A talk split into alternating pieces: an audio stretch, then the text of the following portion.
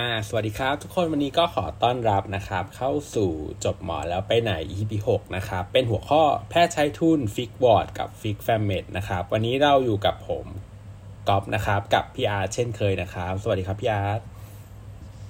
ครับสวัสดีครับ อาร์ตอดิศรครับ ก็อ่าระหว่างรอท่าน speaker เข้ามานะครับผมวันนี้ก็ขอแจ้งกำหนดการอ่าเดี๋ยวก่อนเดี๋ยวเดี๋ยวแจ้งโปรโมทโป รโมทสินค้าก่อนละกันนะครับเรียกว่าไงว่าขายของนะครับก็เรามีพอดแคสต์นะครับพอดแคสต์ชื่อเดียวกันนะครับชื่อจบหมอแล้วไปไหนนะครับจริงๆมีอยู่บนทุกแพลตฟอร์มเลย Apple Podcast ก็มี Spotify ก็มีลองลอง search ชื่อดูนะครับว่าจบหมอแล้วไปไหนนะครับผมก็จะเป็น EP 5 EP แรกที่เราทำไปก่อนหน้านี้นะครับแล้วก็รบกวนทุกท่านช่วยกัน follow club นะครับจบหมอแล้วไปไหนด้วยนะครับผม ทีนี้ก็เดี๋ยวเราเริ่มกันเลยดีไหมครับพี่อาร์ตอนนี้ยังยังขาดบางท่านแต่ว่าไม่เป็นไรเราเริ่มไปพลางๆก่อนแล้วกันนะครับพี่อาร์ต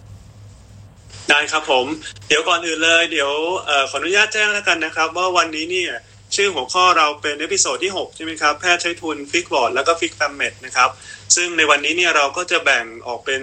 ช่วงแต่ละช่วงนะครับเอ่ออยู่ 4 ช่วงด้วยกันนะฮะ ในช่วงแรกช่วงประมาณสามทุ่มถึงสามทุ่มสี่สิบนาทีเนี่ยนะครับจะเป็นเรื่องราวเกี่ยวกับการ fix ward ในโรงเรียนแพทย์นะครับหลังจากนั้นเนี่ย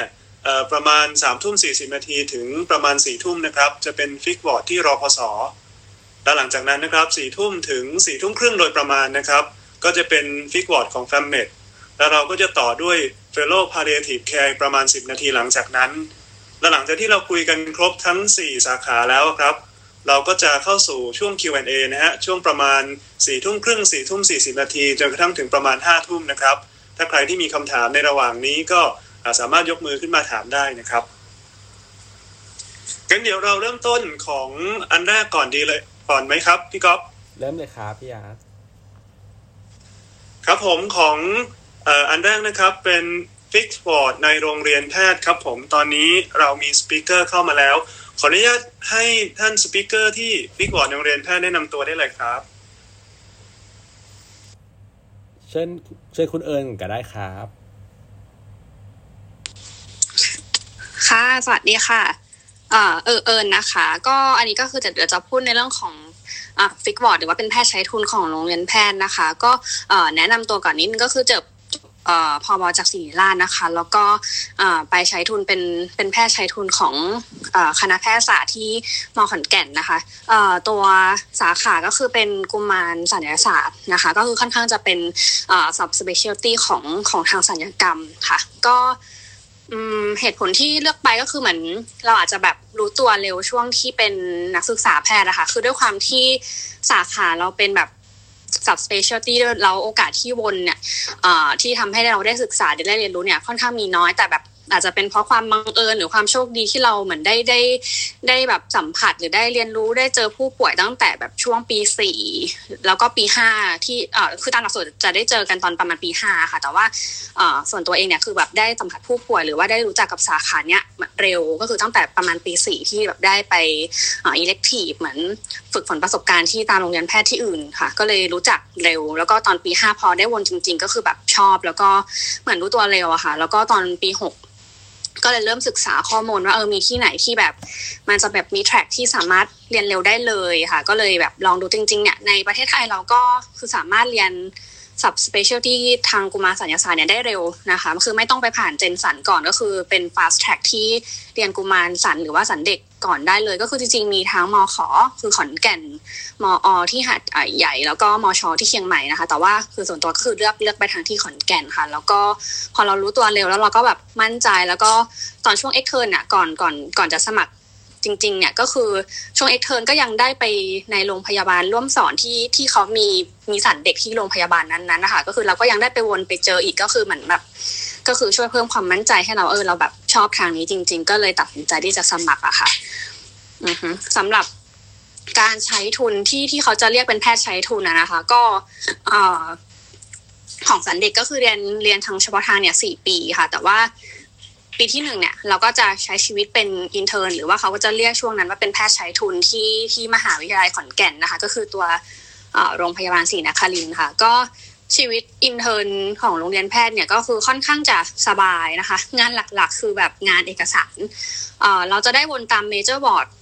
ทั่วๆไปเลยก็คือสูฯ ศัลย์ เมดเด็ก แล้วก็ที่ศรีนครินทร์เนี่ยก็คือจะมีวอร์ดเป็น EM ก็คือเป็น rotation ของ ER ค่ะ ก็คือเดือนหนึ่งก็คืออยู่เป็นแบบเข้าเวรเช้าบ่ายดึกก็คือวนอยู่ใน ER เลย แล้วก็ที่ขอนแก่นที่ศรีนครินทร์จะมีส่วนของเอ่อกลุ่มที่เรียกว่าหน่วยงาน GP อะค่ะจะเป็นแบบเหมือนเอา intern ไปวนที่ห้องตรวจเวชปฏิบัติทั่วไปนะคะ เราก็จะเหมือนวนเวียนกันไปตรวจเหมือนเป็นแบบ อารมณ์ห้องตรวจรพช.หรือว่าห้องตรวจโรคทั่วไปในในตามโรงพยาบาลจังหวัดนะคะเขาก็จะแบ่งแบ่งกลุ่มมาช่วยๆกันตรวจค่ะเออซึ่งโดยรวมเนี่ยชีวิต intern ของโรงเรียนแพทย์ที่ขอนแก่นก็ค่อนข้างสบายนะคะ แล้วก็แบบมีเวลาค่ะ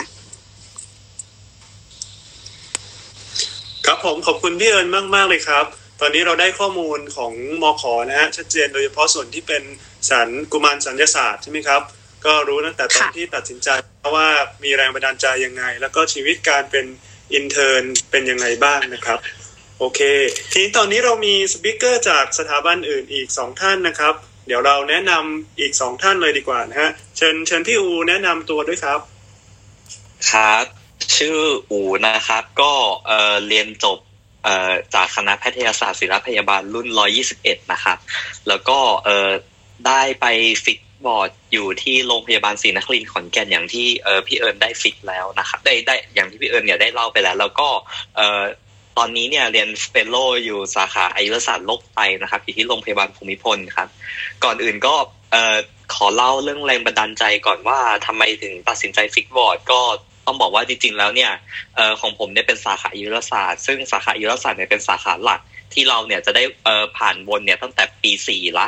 ครับ อืม ซึ่งการที่เราได้ผ่านอายุรศาสตร์เนี่ย ก็ตอนนั้นจำได้ว่าเป็นวอร์ดที่สามครับ ก็รู้สึกว่าเออวอร์ดเนี้ยค่อนข้างที่จะเหมาะกับเราเลยคือ คือเหมือนกับว่าเหมือนกับว่ามันเป็นมันเป็นความถูกชะตากันตั้งแต่แบบเอ่อตั้งแต่ครั้งแรกที่ได้ขึ้นวนเอ่อภาควิชาอายุรศาสตร์เลยครับ ทีเนี้ยการวนบอร์ดอื่น ๆ หลังจากนั้นเนี่ยคือเป็นการวนเพื่อที่ จะรู้อินภาควิชาอายุรศาสตร์เฉยๆไม่ได้เป็นการวนเพื่อจะรู้เอาเอ่อเอ่อภาคอื่นออกเลย แล้วก็อีกอย่างหนึ่งเนี่ยการที่ได้วนภาควิชาอายุรศาสตร์เนี่ยตอนเนี้ย ตอนนั้นน่ะ อยู่เอ่ออยู่ตึกตึกอัสดางเนาะของโรงพยาบาลศิริราชเนี่ยก็คือจะได้อยู่วอร์ดที่หนักที่สุดที่เขาขึ้นชื่อกันเนี่ย ก็เรารู้สึกว่าเราก็ยัง enjoy แล้วก็มีความสุขกับมันมากครับเลยคิดว่าการที่เราเอ่อ จะไปในทางของ medicine เนี่ย คิดว่าน่าจะเหมาะกับเรามากที่สุด ตอนแรกก็ไม่รู้หรอกว่าเขามี fix ward อะไรด้วย แต่ว่าเพิ่งมารู้เนี่ยตอนประมาณแบบปีห้าจะขึ้นปีหกละก็เพิ่งรู้ว่าเออมีการฟิกบอร์ดด้วย เราก็เลยรู้สึกว่าเอออยากลองสมัครดู ก็เลยลองเออหาข้อมูลตามที่ต่างๆ ก็รู้สึกว่าจริงๆ แล้วเนี่ยโรงพยาบาลศรีนครินทร์ขอนแก่นเนี่ยเป็นที่หนึ่งที่น่าสนใจ ก็ได้ก็ได้ก็ได้สมัครแล้วก็ไป แล้วก็ไปสัมภาษณ์แล้วก็ได้ที่โรงพยาบาลศรีนครินทร์ขอนแก่นทีเนี้ยการสมัครเรียนเนี่ยก็คือ ถ้าเกิดสมมติว่าน้องจะสมัครเรียนที่โรงพยาบาลศรีนครินทร์เนี่ยอาจจะต้องค่อนข้างเตรียมตัวเร็วนิดนึง คือ ถ้าเป็นเอกเทอร์เนี่ยเปิดมาเดือนกรกฎาเนี่ย สิงหาคมเนี่ยก็แทบจะต้องเริ่มสัมภาษณ์แล้วเพราะฉะนั้นเนี่ย ตอนนั้นสมัยพี่เนี่ยพี่ก็เตรียมตัวตั้งแต่ประมาณเดือนพฤษภาเลย ก็คือเตรียมข้อมูลทุกอย่าง ไม่ว่าจะเอ่อเรื่องของการขอ recommendation letter จากอาจารย์ หรือว่าการทำ CV resume ต่างๆครับอืมก็ได้ไปสัมภาษณ์แล้วก็ได้เรียนครับ ทีนี้เนี่ยช่วงที่เป็น intern หนึ่งก็คือเราไปอยู่ขอนแก่นทั้งหมดสี่ปีเนาะก็คือตอน intern หนึ่งหนึ่งปี แล้วก็ช่วงเวลาปีสองถึงปี เอ่อปี แล้วก็เป็น dent หนึ่งสองสามอีกสามปี ตอนนี้เป็นช่วง intern หนึ่งเนี่ยก็คืออยู่โรงพยาบาลศรีนครินทร์เนี่ยส่วนใหญ่เราจะทำงานเอกสาร ซึ่งอันเนี้ยยอมรับเลยว่าเป็นปีที่ค่อนข้างสบายมาก คือเป็นคือถ้าเกิดเทียบกับเพื่อนๆที่ไปใช้ทุนที่โรงพยาบาลศูนย์ หรือว่าเออไปใช้ทุนที่อื่น ๆ เนี่ยเอออันเนี้ยก็คือแทบจะเป็น track ที่สบายที่สุดแล้วในปีแรก เรียกว่าเราสามารถมี gap year ได้เลย คือเราสามารถศึกษาเรื่องที่เราอยากศึกษาหรือว่าเราอยากใช้ชีวิตในส่วนที่เราอยากใช้ชีวิตครับ อันนี้เป็นข้อดีของการที่เราได้วน intern หนึ่งครับแล้วก็แล้วก็ช่วงปีเรส i เดนต์หนึ่งสองสามเนี่ยเราก็จะได้ทำงานในภาควิชาที่เราสนใจโดยตรงครับ อันนี้ขอเล่าเออเรื่องการทำงานที่ขอนแก่นก่อน ก็คือการทำงานที่ขอนแก่นเนี่ย เนื่องจากว่ามันเป็นโรงเรียนแพทย์ที่อยู่ที่อยู่ที่อยู่รอบนอกครับ fellow เนี่ยจะไม่ได้เยอะมาก พอ fellow ไม่ได้เยอะมากเนี่ย เราจะ contact กับ staff โดยตรง ซึ่งอันเนี้ย คือถ้าจะมองว่าเป็นข้อดีมันก็เป็นข้อดี แต่ถ้าจะมองว่าเป็นข้อเสียคือเป็นข้อเสียคือข้อดีเนี่ย เราจะค่อนข้างที่จะแข็งแกร่งและสตาฟเนี่ยเขาก็จะค่อนข้างจะให้ฮินแล้วก็ให้ความรู้เราเยอะ รวมถึงว่าเออเราก็จะมีประสบการณ์ในการดูแลเคสแล้วก็มีความกล้าตัดสินใจค่อนข้างเยอะ แต่ว่าข้อเสียเนี่ยเราอาจจะต้องทำงานหนักนิดนึงครับเพราะว่าเราเออที่นู่นเนี่ยจะเป็น resident base ไม่ได้เป็น fellow base ซึ่งการทำงานหนักเนี่ยมันก็แลกมาด้วยกันที่เรามีประสบการณ์ แล้วก็มีความรู้มากขึ้น ครับสำหรับความท้าทายอย่างหนึ่งในการที่เราที่เราเรียนที่โรงพยาบาลศรีนครินเนี่ยต้องบอกก่อนว่า ในทางอันนี้เนี่ยมันเป็นจะเป็นทางที่เราค่อนข้างที่จะไม่สบายใจตลอดเวลาตรงที่ว่า คือถ้าเกิดถ้าเกิดเราไปใช้ทุนแล้วก็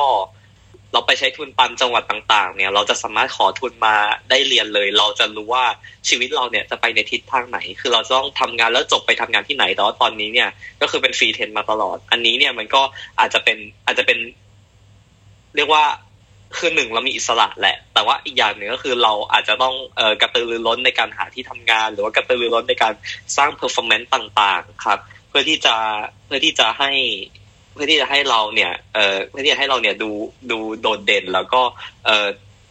เราจะได้เราจะได้สามารถแบบเอ่อไปไปสมัครทำงานที่อื่นได้ครับ เรื่องต่อ fellow เหมือนกันก็เป็นสิ่งที่เราจะต้องเอ่อเราจะต้องทำ performance ของเราให้ดี เพื่อที่เราเนี่ยจะได้เอ่อไปสมัครต่อ fellow ที่อื่นได้ครับ อันนี้ก็คือเป็นเรื่องของการทำงานคร่าวๆครับแล้วก็จริง ๆ แล้วเออไลฟ์สไตล์ของขอนแก่นเนี่ยก็คือจริง ๆ แล้ว ข้อค่อนข้างดี เพราะว่ารถเนี่ยไม่ติดมากแน่นอนแหละ อย่างที่สองคือของกินเยอะมากครับโดยโดยรวมๆเนี่ยมองว่าประสบการณ์เอ่อสี่ปีที่ขอนแก่นเนี่ยคือเป็นประสบการณ์ที่น่าจดจำนะครับ แล้วก็คิดว่าคิดว่าค่อนข้างที่จะแฮปปี้กับการที่ว่าได้ไปใช้ทุนที่ขอนแก่นทีเนี้ยข้อดีของการที่เราไปฟิกบอร์ที่ขอนแก่นเนี่ย อันนี้ไม่แน่ใจแต่ว่าจากการสอบถามมาเนี่ย ตลอดเวลาที่เราเรียน resident เนี่ย การ คือเงินเดือนเราเนี่ยจะค่อนข้างมากกว่าที่อื่น คือถ้าตกตกแล้วเดือนหนึ่งเราจะได้ประมาณ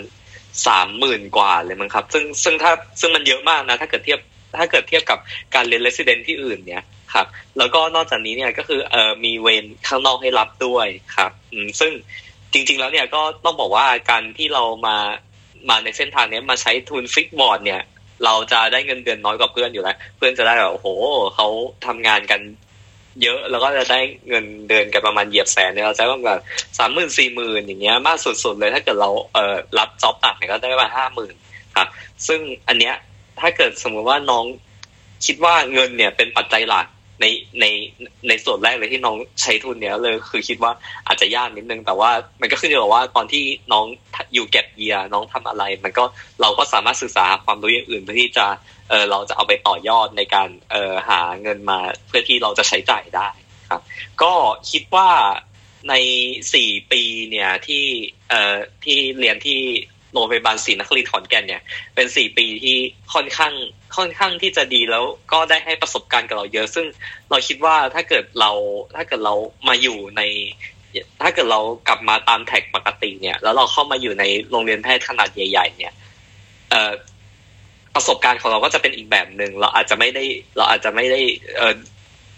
ต้องตัดสินใจเองเยอะขนาดที่อยู่ที่ขอนแก่น ซึ่งการตัดสินใจเองเนี่ยมันเป็นสิ่งที่คิดว่าอันเนี้ยเป็นข้อดีของโรงพยาบาลศรีนครินทร์ขอนแก่น แล้วก็คิดว่าเรื่อง education เนี่ยโรงพยาบาลศรีนครินทร์ขอนแก่นเนี่ยเนื่องจากว่าเป็นโรงเรียนแพทย์เนี่ยก็ก็คิดว่าอยู่ในระดับที่ค่อนข้างดีพอสมควรครับ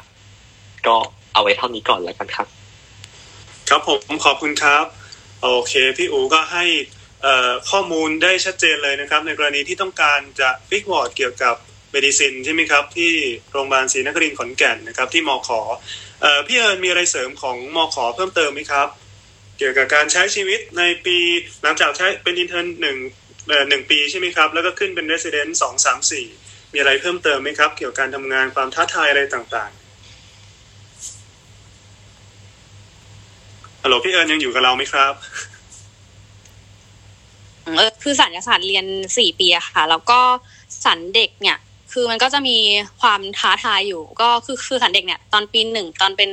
เรสเดนต์หนึ่งเนี่ยก็คือจะวนของทุกสับสเปเชียลตี้แล้วก็ก็ก็ general ของของเจนสันทุกทุกหน่วยอะค่ะเพราะนั้นก็เราก็จะแบบเหมือนก็จะค่อนข้างหนักอยู่ค่ะ แต่ว่าเอ่อความพิเศษกว่านั้นก็คือด้วยความที่เราเป็นแท็กกุมารสันนะคะ คือตอนเดนหนึ่งเนี่ยก็คุยโอเคยังเจอกับแบบ น้อง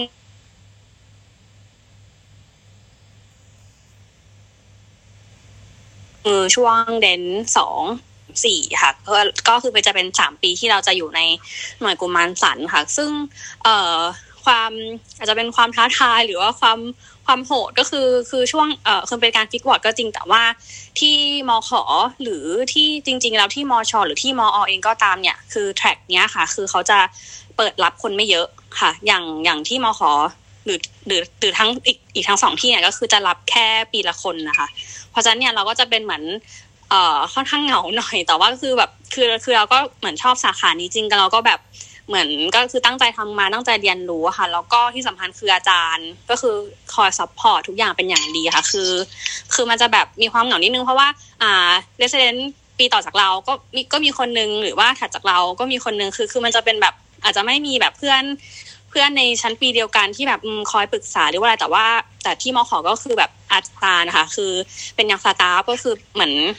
เหมือนเป็นเพื่อนร่วมงานอีกคนนึงค่ะ ซึ่งก็คอยช่วยให้คำปรึกษาแล้วก็แบบให้เราผ่านการเทรนนิ่งไปได้ค่ะ มันก็เลยเป็นแบบความท้าทายแล้วก็คือมันเว้นเยอะด้วย แต่ว่าด้วยความที่แบบเนื้อหาทุกอย่างก็คือแบบค่อนข้างจะเฉพาะทางค่ะ แล้วก็ พวกการผ่าตัดต่างๆเนี่ยคืออาจารย์ก็จะคอยช่วยแบบสนับสนุนเต็มที่ แล้วก็มีโอกาสให้ให้ให้เราได้ไปแบบ elective ตามสถาบันในในกรุงเทพหรือว่าต่างประเทศค่ะคือซึ่งเขาก็คือเปิดโอกาสให้เราได้ไปพัฒนาทั้งแบบ skill หรือว่าความรู้ไปพบปะกับ อาจารย์ในสถาบันอื่นๆนะคะเพราะว่าเรา train อยู่ที่แบบโซนภูมิภาคเนี้ยค่ะ มันก็มีความจำเป็นที่จะต้องเข้าไปพบเจอกับเคสต่างๆ หรือว่าเจอกับอาจารย์ที่สถาบันอื่นๆในกรุงเทพซึ่งจะเป็นสถาบันหลักในการแบบtraining แล้วก็การดูแลคนไข้อะค่ะชีวิตศัลยกรรมก็คือจะโหดมันฮาอยู่เรื่อยๆ ค่ะ ตลอดสี่ปีอะค่ะ ค่ะพี่อาร์ตครับผมขอบคุณครับ ก็จะเห็นนะฮะว่าสิ่งสำคัญก็คือความท้าทายในการทำงานนะครับ เวลาที่ออกไป fixed ward เนาะเพราะว่า งานมันก็จะมีอะไรให้ทำเยอะเลยนะเท่าที่ผมฟังใช่ไหมครับ แต่ว่าแม้ว่าจะมีความท้าทายมากน้อยแค่ไหนอาจารย์ก็ช่วยเหลือเต็มที่นะครับ แล้วก็มีโอกาสที่จะได้เหมือนกับ relative หรือว่ามี connection ร่วมกับสถาบันอื่น ๆ ด้วย อันนี้เป็นความน่าสนใจนะครับของสัญญกรรมเด็กนะครับของศรีนครินทร์ขอนแก่นทีนี้เดี๋ยวเรามีสปิเกอร์จากสถาบันอื่นเพิ่มเติมครับพี่โยนายครับ อันนี้จากมอชครับเชิญแนะนำตัวแล้วก็เล่ารายละเอียดได้เลยครับ สวัสดีครับ ได้ยินไหมครับ ได้ยินครับ โอเคครับก่อนอื่นเลย ผมต้องขอแนะนำตัวก็คือผมชื่อนายแพทย์ทิตินัทนะครับ เป็นศิริราชรุ่นร้อยี่สิบนะครับ แล้วก็มีโอกาสได้ไปเป็นแพทย์ใช้ทูนอโถที่คณะแพทย์มอชนะครับโทษทีตอนนี้เดินเหนื่อยอยู่เพราะว่าอยู่เวรนะกำลังจะเดินไปเข้าเคสก็คือเอ่อเริ่มต้นเลยก็คือ ตอนที่เป็นนสพครับ ก็ มีโอกาสได้ไป มีโอกาสได้ไปอิเล็กทีฟที่เชียงใหม่ ก็เลยได้รู้จักว่าคณะแพทย์ที่ที่ที่ต่างที่ที่เราเคยอยู่เนี่ย ที่อยู่ศรีราชเนี่ยมันมีลักษณะเป็นยังไง หลังจากนั้นก็พอแต่เรายังไม่ได้รู้จักว่าออโทคืออะไร หลังจากนั้นก็พอได้ขึ้นบอร์ดได้ไปดูคนไข้เรื่อยๆอย่างเงี้ยครับได้ได้ได้ผ่านบอร์ดต่าง ๆ ก็เออเริ่มสนใจออโทก็ร่วมบวกกับก็คือแฟนผมเนี่ยอยู่เป็นหมออยู่ที่เอเชียงใหม่ก็แนะนำว่า ที่เชียงใหม่เนี่ยเขามีเออให้ให้สมัครเป็นลักษณะก็คือเป็นเป็นแพทย์ใช้ทุนก็คือคล้ายๆกับถ้าตอนอยู่ศรีราชก็จะเรียกว่าแพทย์สี่แพทย์สี่ก็คือเรียนใช้ทุนปีหนึ่งแล้วก็เป็น resident เอ่อ resident เลยก็คือเป็นแพทย์แพทย์ผู้บุญรักษาหนึ่งปี ก็มีโอกาสได้ไปสัมภาษณ์ครับ ลักษณะการสอบก็คือเป็นการยื่น portfolio ว่าเราได้เกรดเท่าไหร่ แล้วก็ ไอใบ recommend ต่างๆ แล้วก็พวกกิจกรรมที่เคยทำแล้วก็ถึงวันที่สัมภาษณ์เนี่ยก็เป็นลักษณะการสัมภาษณ์กับกับอาจารย์ แล้วการเลือกการเลือกเข้าไปเป็น resident เนี่ยเขาก็จะใช้วิธีการโหวตโดยที่จะมีอาจารย์แต่ละท่านก็จะมีคนละหนึ่งเสียง แล้วก็ resident แต่ละชั้นปีของที่เชียงใหม่ก็จะมีชั้นปีละหนึ่งเสียง แล้วเขาก็จะให้โหวตเลือกกันก็คือให้เข้าไปพูดประมาณสักห้านาทีแนะนำตัว แล้วเขาก็จะมีคำถามครับ หลังจากนั้นเนี่ยก็พอตอนทุกคนสัมภาษณ์เสร็จเขาก็จะบวชตอนท้าย แล้วก็ประกาศผลนะวันนั้นเลยครับ ก็ประสบการณ์ไปอยู่ ก็จะมีความแตกต่างกับที่ตอนเป็นนสพที่ที่ศรีราชก็คือ เนื่องจากมันเป็นโรงพยาบาลที่ที่อยู่ต่างจังหวัดลักษณะการใช้ชีวิตวิถีชีวิตในแต่ละวันก็จะมีความแตกต่างกันโดยสิ้นเชิง ในแง่ของชีวิตประจำวันนะครับ ไม่ไม่ได้พูดถึงเรื่องเรียน ก็ชีวิตประจำวันก็คือเราจะค่อนข้างที่จะถ้าเทียบกับตอนที่อยู่กรุงเทพก็จะมีเวลาที่ค่อนข้างที่จะมีเวลามากกว่าหลวมหลวมกว่า เราจะไปไหนเราก็จะสามารถที่จะแผนเวลาได้ชัดเจนไม่ไม่ต้องเกือเวลาเยอะนะครับ แต่ว่าตอนแรกที่ผมไปเนี่ยคือ มันยังไม่ได้มีปัญหาเรื่องอากาศ แต่ว่าตอนนี้เรื่องเริ่มมีปัญหาเรื่องอากาศแล้วสมมติถ้าใครอยากสนใจที่จะไปก็อาจจะต้องเอาส่วนนี้มาประกอบการพิจารณาว่าอากาศเนี่ยมัน รื่อง PM 2.5มันมีทุกปี แล้วก็มีแนวโน้มที่จะแย่ลง ไม่ปีหนึ่งก็จะมีประมาณสักสองถึงสามเดือนช่วงนี้ครับ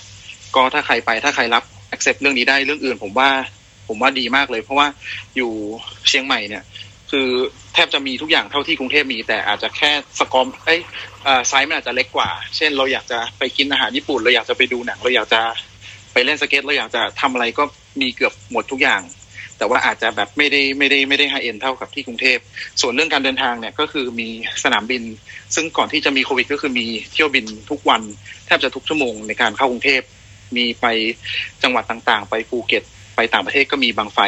หลังๆก็เริ่มมีมากขึ้น ก็โดยรวมก็คือชีวิตค่อนข้างที่จะโอเคนะครับ ส่วนเรื่องการเรียนเนี่ยปีแรกก็จะเป็นลักษณะเป็นแพทย์เพิ่มพูนทักษะก็คือ เขาจะให้เราไปวนตามบอร์ดต่างๆ แต่ว่าการไปวนตามบอร์ดต่างๆ เราก็จะมีพี่ๆที่เขาเป็น resident กับเป็น intern ของของหน่วยนั้นนะครับ คอยคอยดูแล cover เรางานเรางานของเราก็คือในแง่ของความรับผิดชอบเนี่ยไม่ไม่ไม่ได้ต้องใช้ความรับผิดชอบเยอะมาก ในแง่ของแบบความรับผิดชอบเรื่องการตัดสินใจ แต่ว่าเรื่องของความรับผิดชอบในการดูแลคนไข้เราก็ต้องไปเข้าไปช่วยไปแอดเทนกับกับทีมเขาก็โดยรวม ในหนึ่งปีก็คือจะไม่ไม่ก็คือผ่านพ้นมาได้ ถ้าจะหนักก็คือหนักตอนเข้าภาควิชา เพราะว่าอาจจะต้องอยู่เวรเยอะช่วยช่วยเขาทำเยอะตอนเข้าภาคออโถแล้วก็พอปีถัดไปก็ขึ้นเป็นเดนหนึ่งก็ก็จะเรียนรวมกับแพทย์ประจำบ้านที่เขาสอบเข้ามาใหม่ จนเป็นเดนสองเดนสามแล้วก็เดนสี่แล้วก็ตอนเดนสี่ก็คืออสอบสอบบอร์ดในช่วงช่วง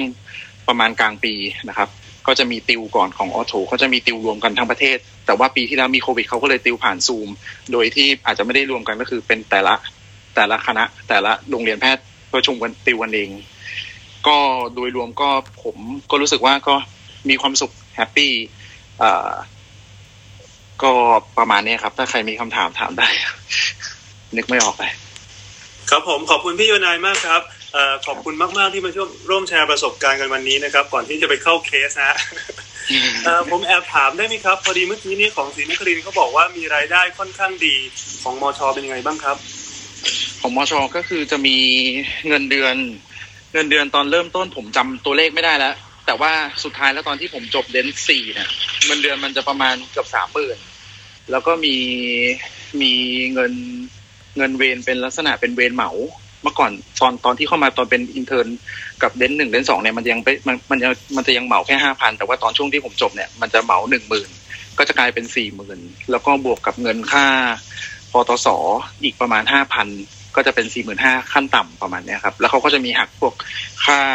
อกองทุนหรือสากลอะไรแล้วแต่ว่าเราจะสมัครหรือเปล่านะครับ ไม่ไม่เท่าไหร่ไม่ไม่ไม่ถึงสองไม่ถึงพันสองพันครับ ก็โดยรวมก็คือ ก็คือเงินเดือนผมว่าถือว่า อ่าอาจอาจจะดูไม่ได้เยอะมาก แต่ว่ามันจะมีเอกชนมีพวกพวกโรงพยาบาลเอกชนอีกเยอะเลยครับ ให้ให้ให้ให้น้องๆที่สมมติถ้าเกิดใครขยันเนี้ย แต่อย่างผมผมอาจจะไม่ได้ขยันมากแต่อย่างเพื่อนผมเขาขยันเขาไปอยู่ พวกเอกชนอาจจะเป็นเวนเอหรือเวนเวนไอพีดีอะไรเงี้ยก็เขาจะมีรายได้เพิ่มมา บางคนมากกว่าเงินเดือนอีกเท่าถึงสองเท่าครับ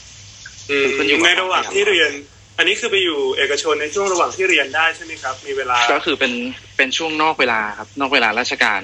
เพราะว่าเราเราเรามาอยู่เนี่ยเราไม่ได้ไม่ได้รับเงินเงินหมื่นอยู่แล้วครับเขาก็เขาก็ไม่ได้มีข้อบังคับหรือข้อห้ามอะไร แต่อาจจะมีในในบางสาขาวิชาที่เขาอาจจะสติ๊กหน่อย อาจจะต้องลองสอบถามกับธรรมเนียมที่ที่ที่เขาที่รุ่นพี่ที่เคยอยู่ว่าเขาเขามีใครมีว่าอะไรไหมนะครับไปถึงว่าของในแต่ละภาคเนี่ยครับ แต่ออโถเขาเขาก็ไม่ได้ซีเรียสครับ อืมครับผม อันนี้น่าสนใจมากนะครับ ใครที่สนใจเรียนออโถนะครับมอชอก็เป็นตัวเลือกหนึ่งที่ ที่ดูมีความเรียกว่ามีความน่าสนใจนะครับ แล้วก็ดูวิถีชีวิตก็ดีพอสมควร นอกจากจะได้ทำงานในสิ่งที่ตัวเองสนใจแล้วนะครับทำงานให้กับทางสถาบันแล้วเนี่ยยังมีโอกาสที่จะไปทำงานเอกชนเพิ่มพูนรายได้ ถ้าเรามีเวลานะครับอ่าโอเคนะเดี๋ยวเดี๋ยวพี่วนายต้องไปเข้าเคสใช่ไหมครับงั้นเดี๋ยวผมขออนุญาต stop ตรงนี้ก่อนแล้วเดี๋ยวถ้าในช่วงท้ายเราอาจจะกลับมาคุยกันอีกทีหนึ่งนะครับ ทีนี้ผมยินดีขยับครับผมขอบคุณครับครับผมขอบคุณมากครับ ทีนี้ผมขยับจากของมอชอนะฮะตอนนี้เรายังมี speaker ที่อยู่อีกสถาบันหนึ่งนะครับ คือมออีกสองท่านนะฮะคือพี่แจ็คกับพี่จูนนะครับ เดี๋ยวผมขออนุญาตเชิญพี่แจ็คแนะนำตัวเลยครับ สวัสดีครับ สวัสดีทุกคนสวัสดีคครัรับบก็ผมชื่อแจ็คนะครับเอ่อแนะนำตัวก็คือว่าผมเนี่ยเรียนหกปีนะครับที่แพทย์ ของมสงขลานครินนะครับ หรือว่าเรียกย่อๆว่ามอนะครับ ก็จบหกปีที่มอแล้วก็เรียนต่ออ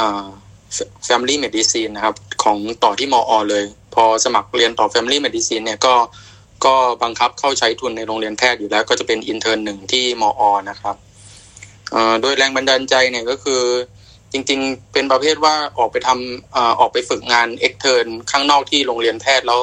เอ้ยที่ที่ตามตามโรงโรงพยาบาลจังหวัดแล้วเอ่อรู้สึกยังไม่ค่อยโอเคกับอย่างหนึ่งก็คืออยากจะเรียนต่อเลย ไม่อยากเสียเวลาออกไปใช้ทุนข้างนอกก่อน ก็เลยตัดสินใจสมัครเรียนต่อเลยนะครับ มันก็เลยก็เลยจะได้เป็นใช้เป็น intern อยู่ในโรงโรงเรียนแพทย์นะครับ ทีนี้ตอนสมัครก็คือสมัครเข้าเข้า specialist นะครับก็คือสมัครเข้า fammed ตอนสอบเนี่ยเขาก็สัมภาษณ์อย่างเดียวครับแล้วก็คัดเรียกว่าผ่านไม่ผ่าน ถ้าผ่านก็เข้าเรียนต่อใน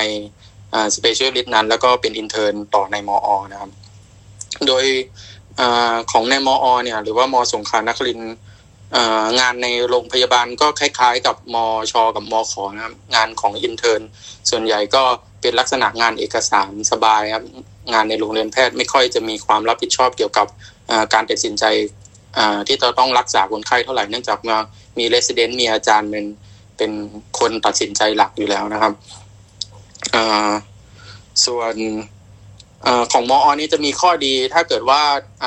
อย่างหนึ่งก็คืองานเอกสารของมออเนี่ยค่อนข้างค่อนข้างจะทำง่ายเนื่องจากว่าระบบคอมมอเนี่ยค่อนข้างดีคือเพื่อนที่มาจากโรงเรียนแพทย์ที่อื่นโรงพยาบาลอื่น ๆ เนี่ย ก็จะบอกว่าคอมของมอค่อนข้างใช้ง่ายครับก็คือพวกงานเอกสารการสรุปเอกสารอะไรพวกนี้มันก็จะค่อนข้างใช้ได้ง่ายครับแม้ว่า จะไม่เคยเป็นจะจะเพิ่งมาเรียนรู้คอมใหม่ก็จะประมาณอาทิตย์สองอาทิตย์ก็จะสามารถใช้ใช้ได้คล่องครับ ส่วนวิถีชีวิตในตัวเมืองหัดใหญ่นี่ก็เป็นเป็นเมืองที่ไม่ได้ใหญ่มากครับชีวิตมันก็สบายสบายๆแต่ว่าถ้าเป็นอินเทอร์นการทำงานในมอเนี่ย ก็จะมีหอพักภายในให้อยู่แล้ว ส่วนรอบๆนอกข้างมอก็จะมีของกิน หรือว่าในเมืองก็จะมีของกินหลายอย่างครับ ก็ใช้ชีวิตสบายๆครับ ส่วนเอ่อของ intern เนี่ยก็จะวนเหมือนกันเลยครับ วน major เป็นหลักก็สูศัลย์ med เด็ก มีวน ER กับ GP เอ่อรู้สึกจะอย่างละเดือนครับด้วย แล้วก็เอ่อตอนทำงานเนี่ย ถ้าเกิดว่าตอนวนเป็นอินเทอร์ถ้าเกิดว่าบางคนงานที่จะดูมีมีเพิ่มเติมขึ้นมาก็คือสอนนอสพถ้าคือถ้าเกิดว่าบางคนชอบชอบที่จะสอนรุ่นน้องหรือว่าอะไรเงี้ย อยากจะถ่ายทอดความรู้ที่ตัวเองมีก็จะสามารถสามารถอสอนสอนรุ่นน้องได้ด้วยนะครับส่วนค่าตอบแทนของ intern มอเนี่ย มันจะมีเงินต้นหลักๆจำแม่นๆ ไม่ได้จะอยู่ประมาณสองหมื่นต้นๆนะครับ ประมาณสองหมื่นสองสองหมื่นสามนะครับ แล้วก็มันก็จะมีเงินเวรซึ่งเวรของมอ แต่ละวอร์ดที่วนไปอยู่เนี่ย ก็จะอยู่ประมาณหกถึงเก้าเวรไม่ค่อยเกินเนี่ยครับ รวมๆแล้วเงินที่เป็นเงินต้นกับเงินเงินเวรรวมๆกันเนี่ย ก็จะประมาณเกือบเกือบสามหมื่นครับไม่ถึงสามหมื่นแต่ว่าก็ในในหัดใหญ่ก็สามารถที่จะออกไปรับจ็อบข้างนอกได้ครับ ก็จ็อบเนี่ยก็จะมีตั้งแต่จ็อบ OPD กับจ็อบ IPD แบบนอนค้างคืนจ็อบ ER นอนค้างคืนนะครับ ก็โดยเลทก็ตกชั่วโมงละห้าร้อยครับ คือถ้ารับจากข้างนอกด้วย ถ้า ไม่ได้เหนื่อยมากก็คือรับมีข้างในเวรก็รับผิดชอบ แล้วก็ไปรับข้างนอกบ้าง อาจจะประมาณสักห้าหกเวรต่อเดือน รวมๆก็อาจจะได้พอๆกันครับ บวกกันก็จะประมาณหกหมื่นประมาณนะครับ อืมครับ ก็ประมาณนี้ครับ ครับครับผมขอบคุณครับ อันนี้พี่แจ็คบอกว่าตอนตอนปีหนึ่งเนี่ยก็คือวนไปทุกๆวอร์ดใช่ไหมครับ เพราะว่าเป็นช่วงเพิ่มพูนทักษะเนาะก็เหมือนกับการเอ่อ มันก็ฝึกฝนกับเวลาที่เราออกไปใช้ทุนข้างนอก ทีนี้ถ้าเป็นปีสองปีสามปีสี่อะฮะในเวลาที่ขึ้นเป็น resident เฉพาะสาขาแล้วเนี่ย ของ fammed ที่มอเป็นยังไงบ้างครับ การทำงาน คือของ fammed ที่มอเนี่ย ก็จะเป็นหลักสูตรของ fammed เลยครับ ก็คือลักษณะการวนก็จะวนตามตามตามหลักสูตรของ fammed ก็คือจะมีวนพวก minor เอ่อแล้วก็เข้าภาคอะไรอย่างเงี้ยครับ เดี๋ยวอันนี้อาจจะค่อยไปลงรายละเอียดของ fammed อีกทีตอนตอน fammed เลยก็ได้ครับ เพราะว่าส่วนใหญ่ก็คืองานตอนปีสองกับปีสามเนี่ย fammed มันจะสามปีนะครับ ปีสองกับปีสามก็จะอยู่ภาคเป็นหลักครับ แล้วก็มีนอกภาคบ้างตามหลักสูตรของ fammed นะทีนี้คือลักษณะงานข้างนอกก็นอกในภาคนี้ก็เหมือนตรวจ OPD ธรรมดา แล้วก็ร่วมกับเรียน เรียนเป็นเลคเชอร์ เป็น conference อย่างเงี้ยครับ ก็มีพวกงาน conference การ present งานงานวิจัยอย่างเงี้ยครับอืมโอเคครับผมอย่างน้อยได้เห็นภาพนะครับ ว่าหลังจากที่ผ่านพ้นช่วงเพิ่มพูนทักษะในปีแรกแล้วเนี่ย ก็พอเข้าภาคแล้วก็จะมีตามหลักสูตรอะไรต่าง ๆ ซึ่งเดี๋ยวถ้าใครสนใจด้าน fammed นะครับ เดี๋ยวเราจะมี session ของ fammed โดยเฉพาะนะครับเป็น session ที่3นะครับช่วงประมาณ4ี่ทุ่มเดี๋ยวพี่แจ็คยังอยู่กับเราตอนนั้นใช่ไหมครับ ครับผม โอเคเอ่อทีนี้พอดีพี่จูนติดภารกิจกระทันหันนะฮะ ก็ไม่เป็นไรนะครับ พี่จูนก็เป็นแฟมเมดที่มอ เหมือนกันกับพี่แจ็คนะครับเอ่อทีนี้หลังจากที่เราได้ฟังมาครับ ตอนนี้เรามี 3 สถาบันใหญ่ ๆ นะครับ ก็คือของมอขอนะฮะมอขอนแก่นนะครับ แล้วก็มอชอนะฮะกับอีกที่หนึ่งก็คือมอนะฮะเวลาที่ไปสมัครเรียนเนี่ยครับ ตอนนี้ผมสงสัยมากเลย เพราะว่าหลังจากฟังเนี่ยส่วนใหญ่ก็คือการสัมภาษณ์ แต่การสัมภาษณ์เนี่ยผมว่ามันก็น่าจะมีประเด็นอะไรที่สำคัญเหมือนกันนะ ที่อาจารย์เขาอยากจะฟังจากคนที่เข้าสัมภาษณ์นะครับผมขออนุญาตถามทางมขได้ไหมครับศรีนครินมขว่าตอนที่สัมภาษณ์เนี่ยครับมีประเด็นไหนบ้างที่อาจารย์เขาสนใจถามเป็นพิเศษครับ ถามพี่เอิญก่อนแล้วกันครับ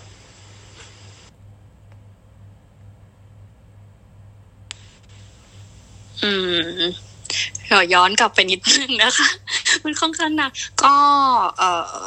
ตอนสัมภาษณ์อ๋อค่ะก็คืออย่างของเอิญเนี่ยอาจารย์เขาก็จะถามค่ะเพราะเพราะว่าคือของเรามันมันเป็นแบบ sub specialty ของสัญญกรรมอะค่ะเพราะฉะนั้นเนี่ยทางอาจารย์ที่มาสัมภาษณ์เนี่ยโดยเฉพาะแบบอาจารย์เจเนอเรลเขาก็จะถามเยอะมากเลยค่ะว่าแบบอืมทำไมเราถึงแบบรู้ตัวเร็ว แล้วก็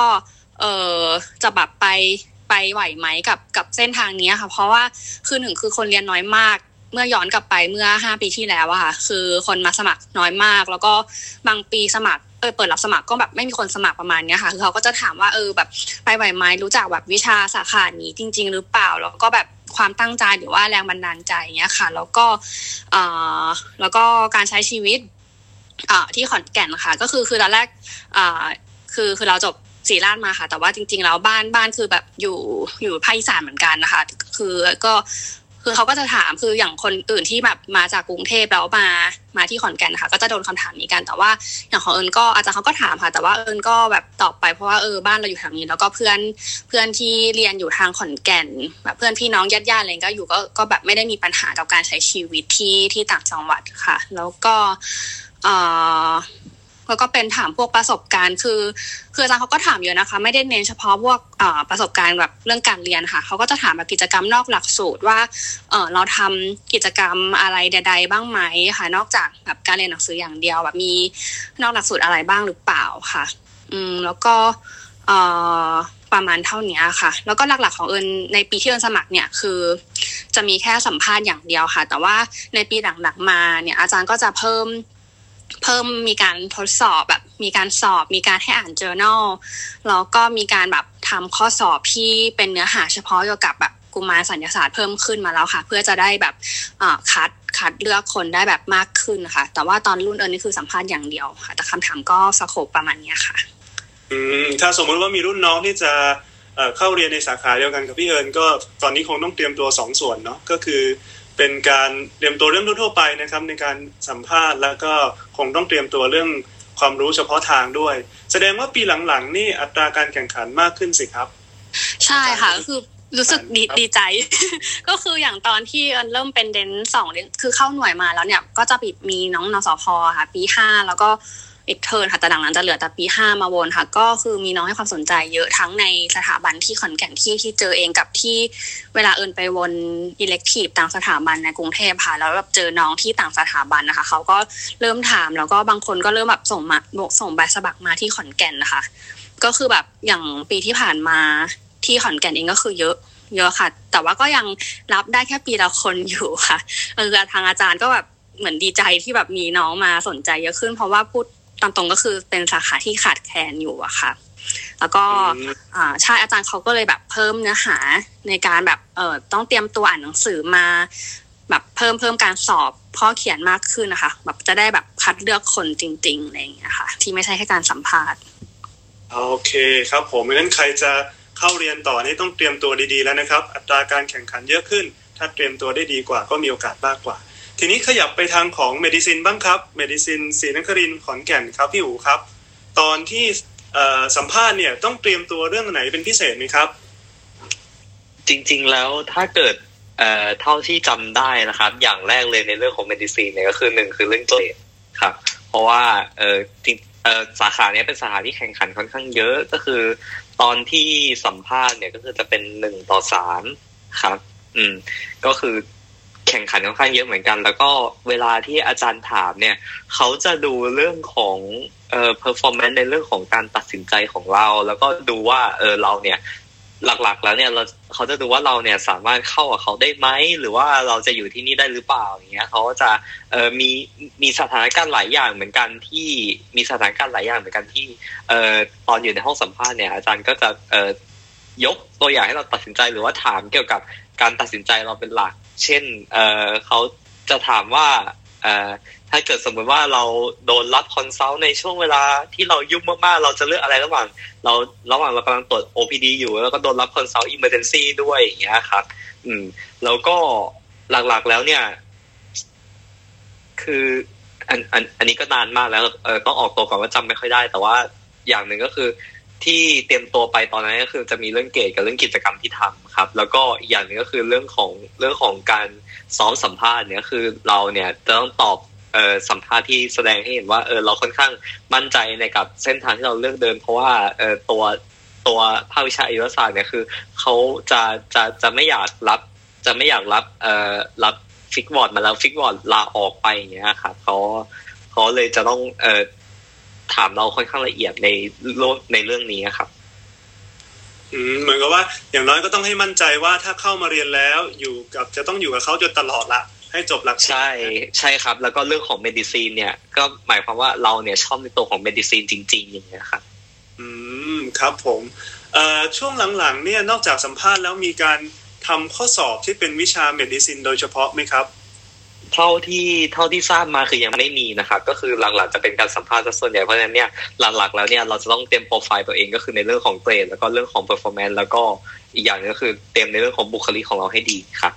อืมเพราะว่าอัตราการแข่งขันสูงพอสมควรนะ ถ้าตอนนั้นก็คือหนึ่งต่อสามเนี่ยผมว่าก็สูงพอสมควรแหละนะฮะผมขออนุญาตถามได้ไหมครับว่าเอ่อถ้าเอาเฉลี่ยเฉลี่ยแล้วเกรดเฉลี่ยที่น่าจะ ให้วางใจได้สำหรับได้ fixed ward ของ medicine ที่มอขอเนี่ยครับ พี่อู๋แนะนำเท่าไหร่ดีครับ จริงๆแล้วเรื่องเกรดเฉลี่ยเนี่ย คือคือถ้าถามว่าเท่าที่เท่าที่เท่าที่ทราบมาเนี่ยต่ำสุดก็ประมาณสามจุดเจ็ด up อะครับแต่ว่าถ้าเกิดสมมติว่าถ้าเกิดสมมติว่าในในในในส่วนของตัวเองคิดว่า ถ้าเกิดเป็นจากสถาบันอื่นด้วยเนี่ยคิดว่าประมาณสามจุดแปดเนี่ย คิดว่าน่าน่าจะเป็นน่าจะวางใจได้ครับ อืมครับผมขอบคุณพี่อูมากครับ ตอนนี้เราได้ข้อมูลของทางมอขอแล้ว ไม่ว่าจะเป็นทางสันเด็กแล้วก็เมดิซินเอ่อพี่แจ๊คครับ ตอนที่ตอนที่สัมภาษณ์นะฮะ มีเรื่องไหนที่ต้องเตรียมเป็นพิเศษไหมครับ พี่แจ๊คครับ ยังอยู่ไม่เอ่ย ครับผมเอ่อเรื่องสัมภาษณ์เนี่ยของลักษณะตอนผมสัมภาษณ์มออาจารย์จะดูลักษณะว่าเรา พอจะเข้าใจ fammed มามากแค่ไหนครับ คือดูว่าเราสนใจไหมแล้วเคยศึกษาเบื้องต้นมาไหมว่า fammed คืออะไรเงี้ยครับเขาจะถามประเมินเราว่าเราพอจะมีพื้นฐานหรือมีความรู้ในเบื้องต้นที่คิดว่าเราจะเข้ามาเรียนต่อแล้วต่อยอด หรือว่าเข้าใจด้านนี้ได้ไหมหรือว่าสามารถคิดว่ารับแล้วสามารถที่จะเรียนต่อจนจบได้ไหมอย่างเงี้ยครับ โดยหลักๆ อาจารย์น่าจะประเมินอย่างนี้เป็นหลักส่วนมาก ลงความรู้ลึกๆ ไม่ค่อยจะมีคำถามให้ตัดสินใจเท่าไหร่ครับ ครับผมอัตราการแข่งขันสูงไหมครับ ตอนนั้นเอ่อตอนนั้นก็คืออัตราการแข่งขันไม่สูงครับ ก็คือตอนผมสมัครคือสมัครสามคนก็คือเขารับสามคนก็คือน้อยมากครับ แต่ว่าปัจจุบันเห็นว่ามากขึ้นเยอะครับหมายที่มากขึ้นนี่หมายถึงเปิดรับมากขึ้น หรือว่าคนสมัครมากขึ้น คนสมัครมากขึ้นครับแต่รับโดยอัตราก็คือพอๆเดิมครับ อ๋อก็คือประมาณสามคนสี่คนอะไรประมาณนี้ใช่ไหมครับใช่ครับ คือจริง ๆ ปีปีหนึ่งจะ train ประมาณเจ็ดถึงแปดคนครับ แต่ว่าสามคนเนี่ยใน track ของ intern ก็คืออ่าจบแล้วเรียนต่อเลยกับอีกประมาณห้าห้าหกคนเนี่ยในลักษณะอ่ารับเป็นแพทย์ประจำบ้านครับคือออกไปใช้ทุนที่นอกข้างนอกมาปีหนึ่งแล้วก็รับมาเรียนต่ออ๋อครับผมโอเค แล้วตอนนี้ของแฟมเมทที่มอ มีต้องทำข้อสอบไหมครับ หรือว่ายังเป็นสัมภาษณ์เหมือนเดิม อ๋อไม่มีนะครับ ยังเป็นสัมภาษณ์โอเคครับผมงั้นถ้าสมมุติว่าคนที่จะสนใจแฟมเมทนะครับของมอเนี่ยก็เตรียมตัวสัมภาษณ์ให้แน่น ๆ เลยนะฮะเพราะว่าตอนนี้ถือเป็นโอกาสแล้วแล้วฟังดูเนี่ยอัตราการแข่งขันน่าจะเริ่มสูงขึ้น เพราะแม้ว่าเขาจะเปิดรับเยอะ แต่ว่าตัวโควตาที่เป็น fixed ward เนี่ยก็ยังเท่า ๆเดิมในทุกปี ในขณะที่คนสนใจสมัครเพิ่มมากขึ้นนะครับ ทีนี้พอดีพี่แจ๊คพูดถึงว่าอย่างของ fammed นี่จะมี 2 ส่วนเนาะก็คือโควตาที่จบแล้วเรียนต่อเลยกับโควตาที่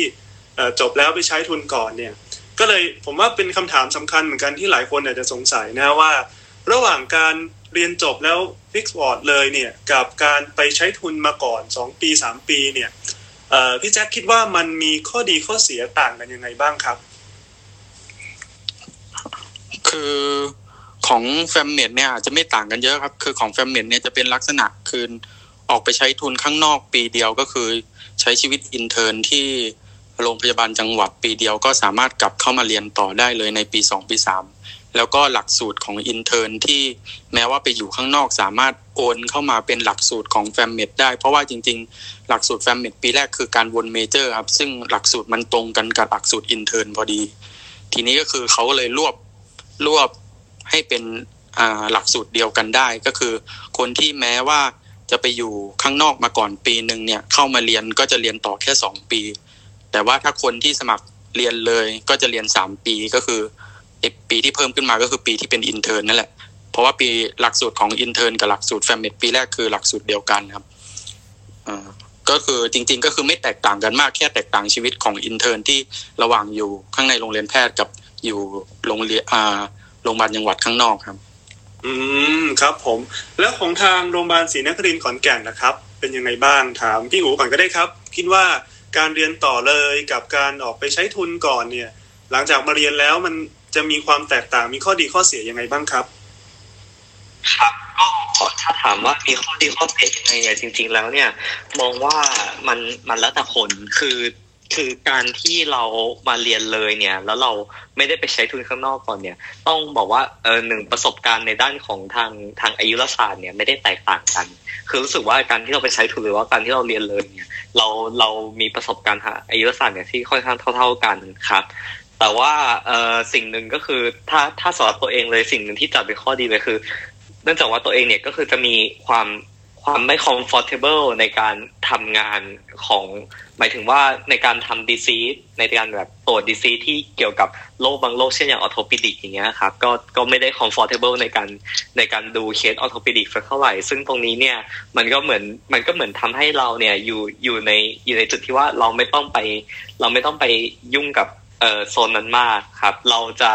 หลังจากที่เราเรียนจบเนี่ยเราก็เราก็ตั้งเป้าเลยว่า อ่าเราก็ได้เอ่อเตรียมตัวที่จะศึกษาความรู้ของทาง medicine เลย ซึ่งอันนี้เนี่ยมันก็ทำให้เราเนี่ยเออมีจุดมุ่งหมายที่ชัดเจนครับ แล้วก็เอ่อทำให้เราเนี่ยก็คือสามารถโฟกัสเรื่องของ medicine ได้ตั้งแต่แรกเลย ซึ่งมองว่าเป็นข้อดีนะครับครับ ส่วนข้อเสียก็คือถ้าเกิดคนที่แบบอยากจะมีประสบการณ์ในทางหลาย ๆ ภาควิชาเนี่ยอาจจะ อาจจะยากนิดนึงครับ เพราะว่า เพราะว่าตอนที่เป็น intern เนี่ยก็คือไม่ได้ไม่ได้ทำงานของภาควิชาอื่นเท่าไหร่ส่วนใหญ่จะเป็นทำงานเอกสารครับอืมครับผมขอบคุณครับ พี่เอิญมีเสริมอะไรในประเด็นนี้ไหมครับ เรื่องการ fixed ward เรียนเลย หรือว่าไปใช้ทุนข้อดีข้อเสียยังไงบ้าง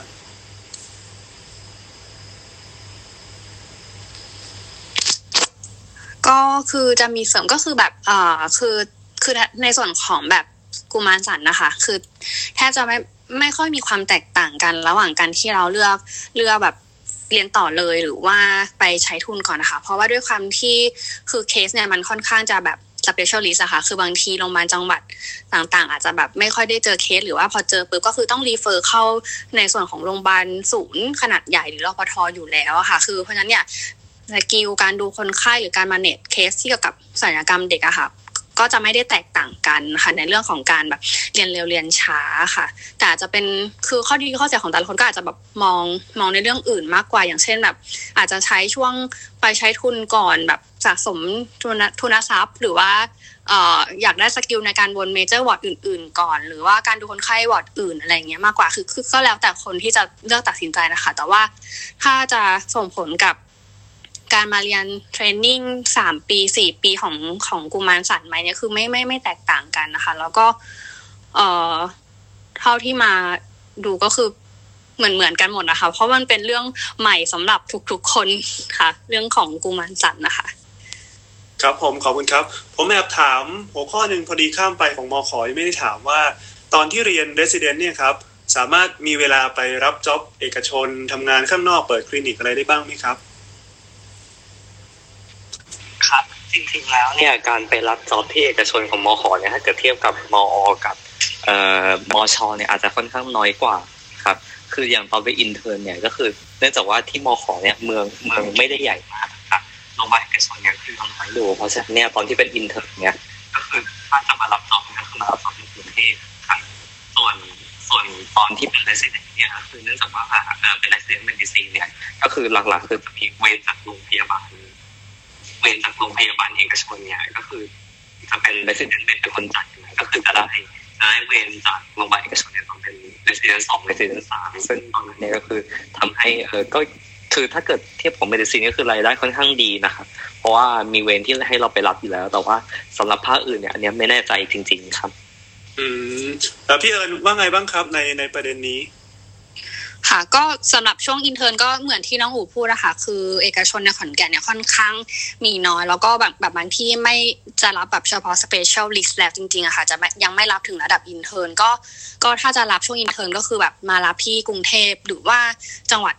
เอ่อจังหวัดข้างเคียงค่ะที่ที่เห็นเพื่อนไปก็แบบไปแบบกาลสินไปอุดรอะไรเงี้ยคือคือต้องขับรถไปอะค่ะ ส่วนตอนที่เราเข้าภาคแล้วเนี่ย ก็ช่วงเดนหนึ่งเนี่ยจะยังไม่ค่อย คือคือคือพอเข้าภาคสารละเวนก็คือจะเยอะมากค่ะ คือแบบเดือนหนึ่งก็คือสิบห้าถึงสิบหกเวนค่ะ ก็ก็การแบ่งเวลาก็คือแบบจะเริ่มไปรับจอบข้างนอกได้น้อย แต่ว่าในส่วนของเอกชนที่เขารับเ e ส i เดนสันเนี่ยก็คือจะเริ่มช่วงประมาณเดนสองขึ้นไปอะค่ะเดนสองเดนสามหรือว่าช่วงเดนสี่เป็นชีพแล้วคือถ้าเราสามารถแบ่งเวลาก็ยังสามารถไปรับที่เอกชนได้ก็คือจะมีแบบอาจารย์ที่เขาไปรับอยู่บางทีเขาก็แบบปล่อยปล่อยเวรมาให้ แล้วก็แบบ cover เราแล้วก็ เอ่อเวรที่รับก็จะเป็นมีทั้งเวรสัญญกรรมเอง แล้วก็เวร ER ค่ะที่ที่ที่เอกชนก็ก็ยังสามารถแบ่งไปรับได้อยู่อย่างส่วนตัวเนี่ยคือช่วงเดนสองค่ะ ที่ที่ยังเพิ่งเข้าเข้าภาคเอ้ยเข้าหน่วยของตัวเองเนี่ยก็ยังไปรับเอกชนอยู่แต่พอ เริ่มเป็นเดนสามเดนสี่ของของหน่วยตัวเองเนี่ยคืองานมันก็เริ่มเยอะแล้วก็ไม่ค่อยได้ไปรับเอกชนแล้วค่ะ อืมครับผมอย่างน้อยก็เห็นลู่ทางว่าสามารถทำได้นะครับ ถ้าเรามีเวลาเนาะโอเค ในช่วงท้ายนะครับ ก่อนที่เราจะขยับไปเซสชันต่อไป ผมให้โอกาสเชิญชวนเลยครับ อยากจะชวนน้องๆมาเรียนต่อเริ่มที่ศรีนครินก่อนก็ได้ครับอพี่เอิญก่อนก็ได้ครับ อยากชวนอะไรน้องๆ โฆษณาได้เต็มที่ครับอ๋อค่ะ ก็อย่างที่บอกค่ะ คือของกุมารสันเนี่ยเป็นสาขาแบบขาดแคลนนะคะ เป็นเฉพาะทางของสัญญกรรมที่ที่เราก็ต้องการกำลังคน เพราะว่าอย่างปีที่ผ่านมาในแต่ละปีเนี่ยมี แพทย์เฉพาะทางกุมารสัญญกรรมที่จบเนี่ยคือไม่เกิน 15 คนต่อปีนะคะ อย่างรุ่นเดินเองเนี่ยคือ 12 คน อันนี้คือทั่วประเทศแล้วนะคะ ก็ก็ไม่ใช่เฉพาะที่ที่ขอนแก่นนะคะ ก็คือที่มชที่มอ แล้วก็ที่สถาบันหลักๆ ในกรุงเทพเนี่ยคือก็อยากให้ทุกคนแบบถ้าสนใจแล้วก็ลองมาสาขานี้ดูนะคะ คือ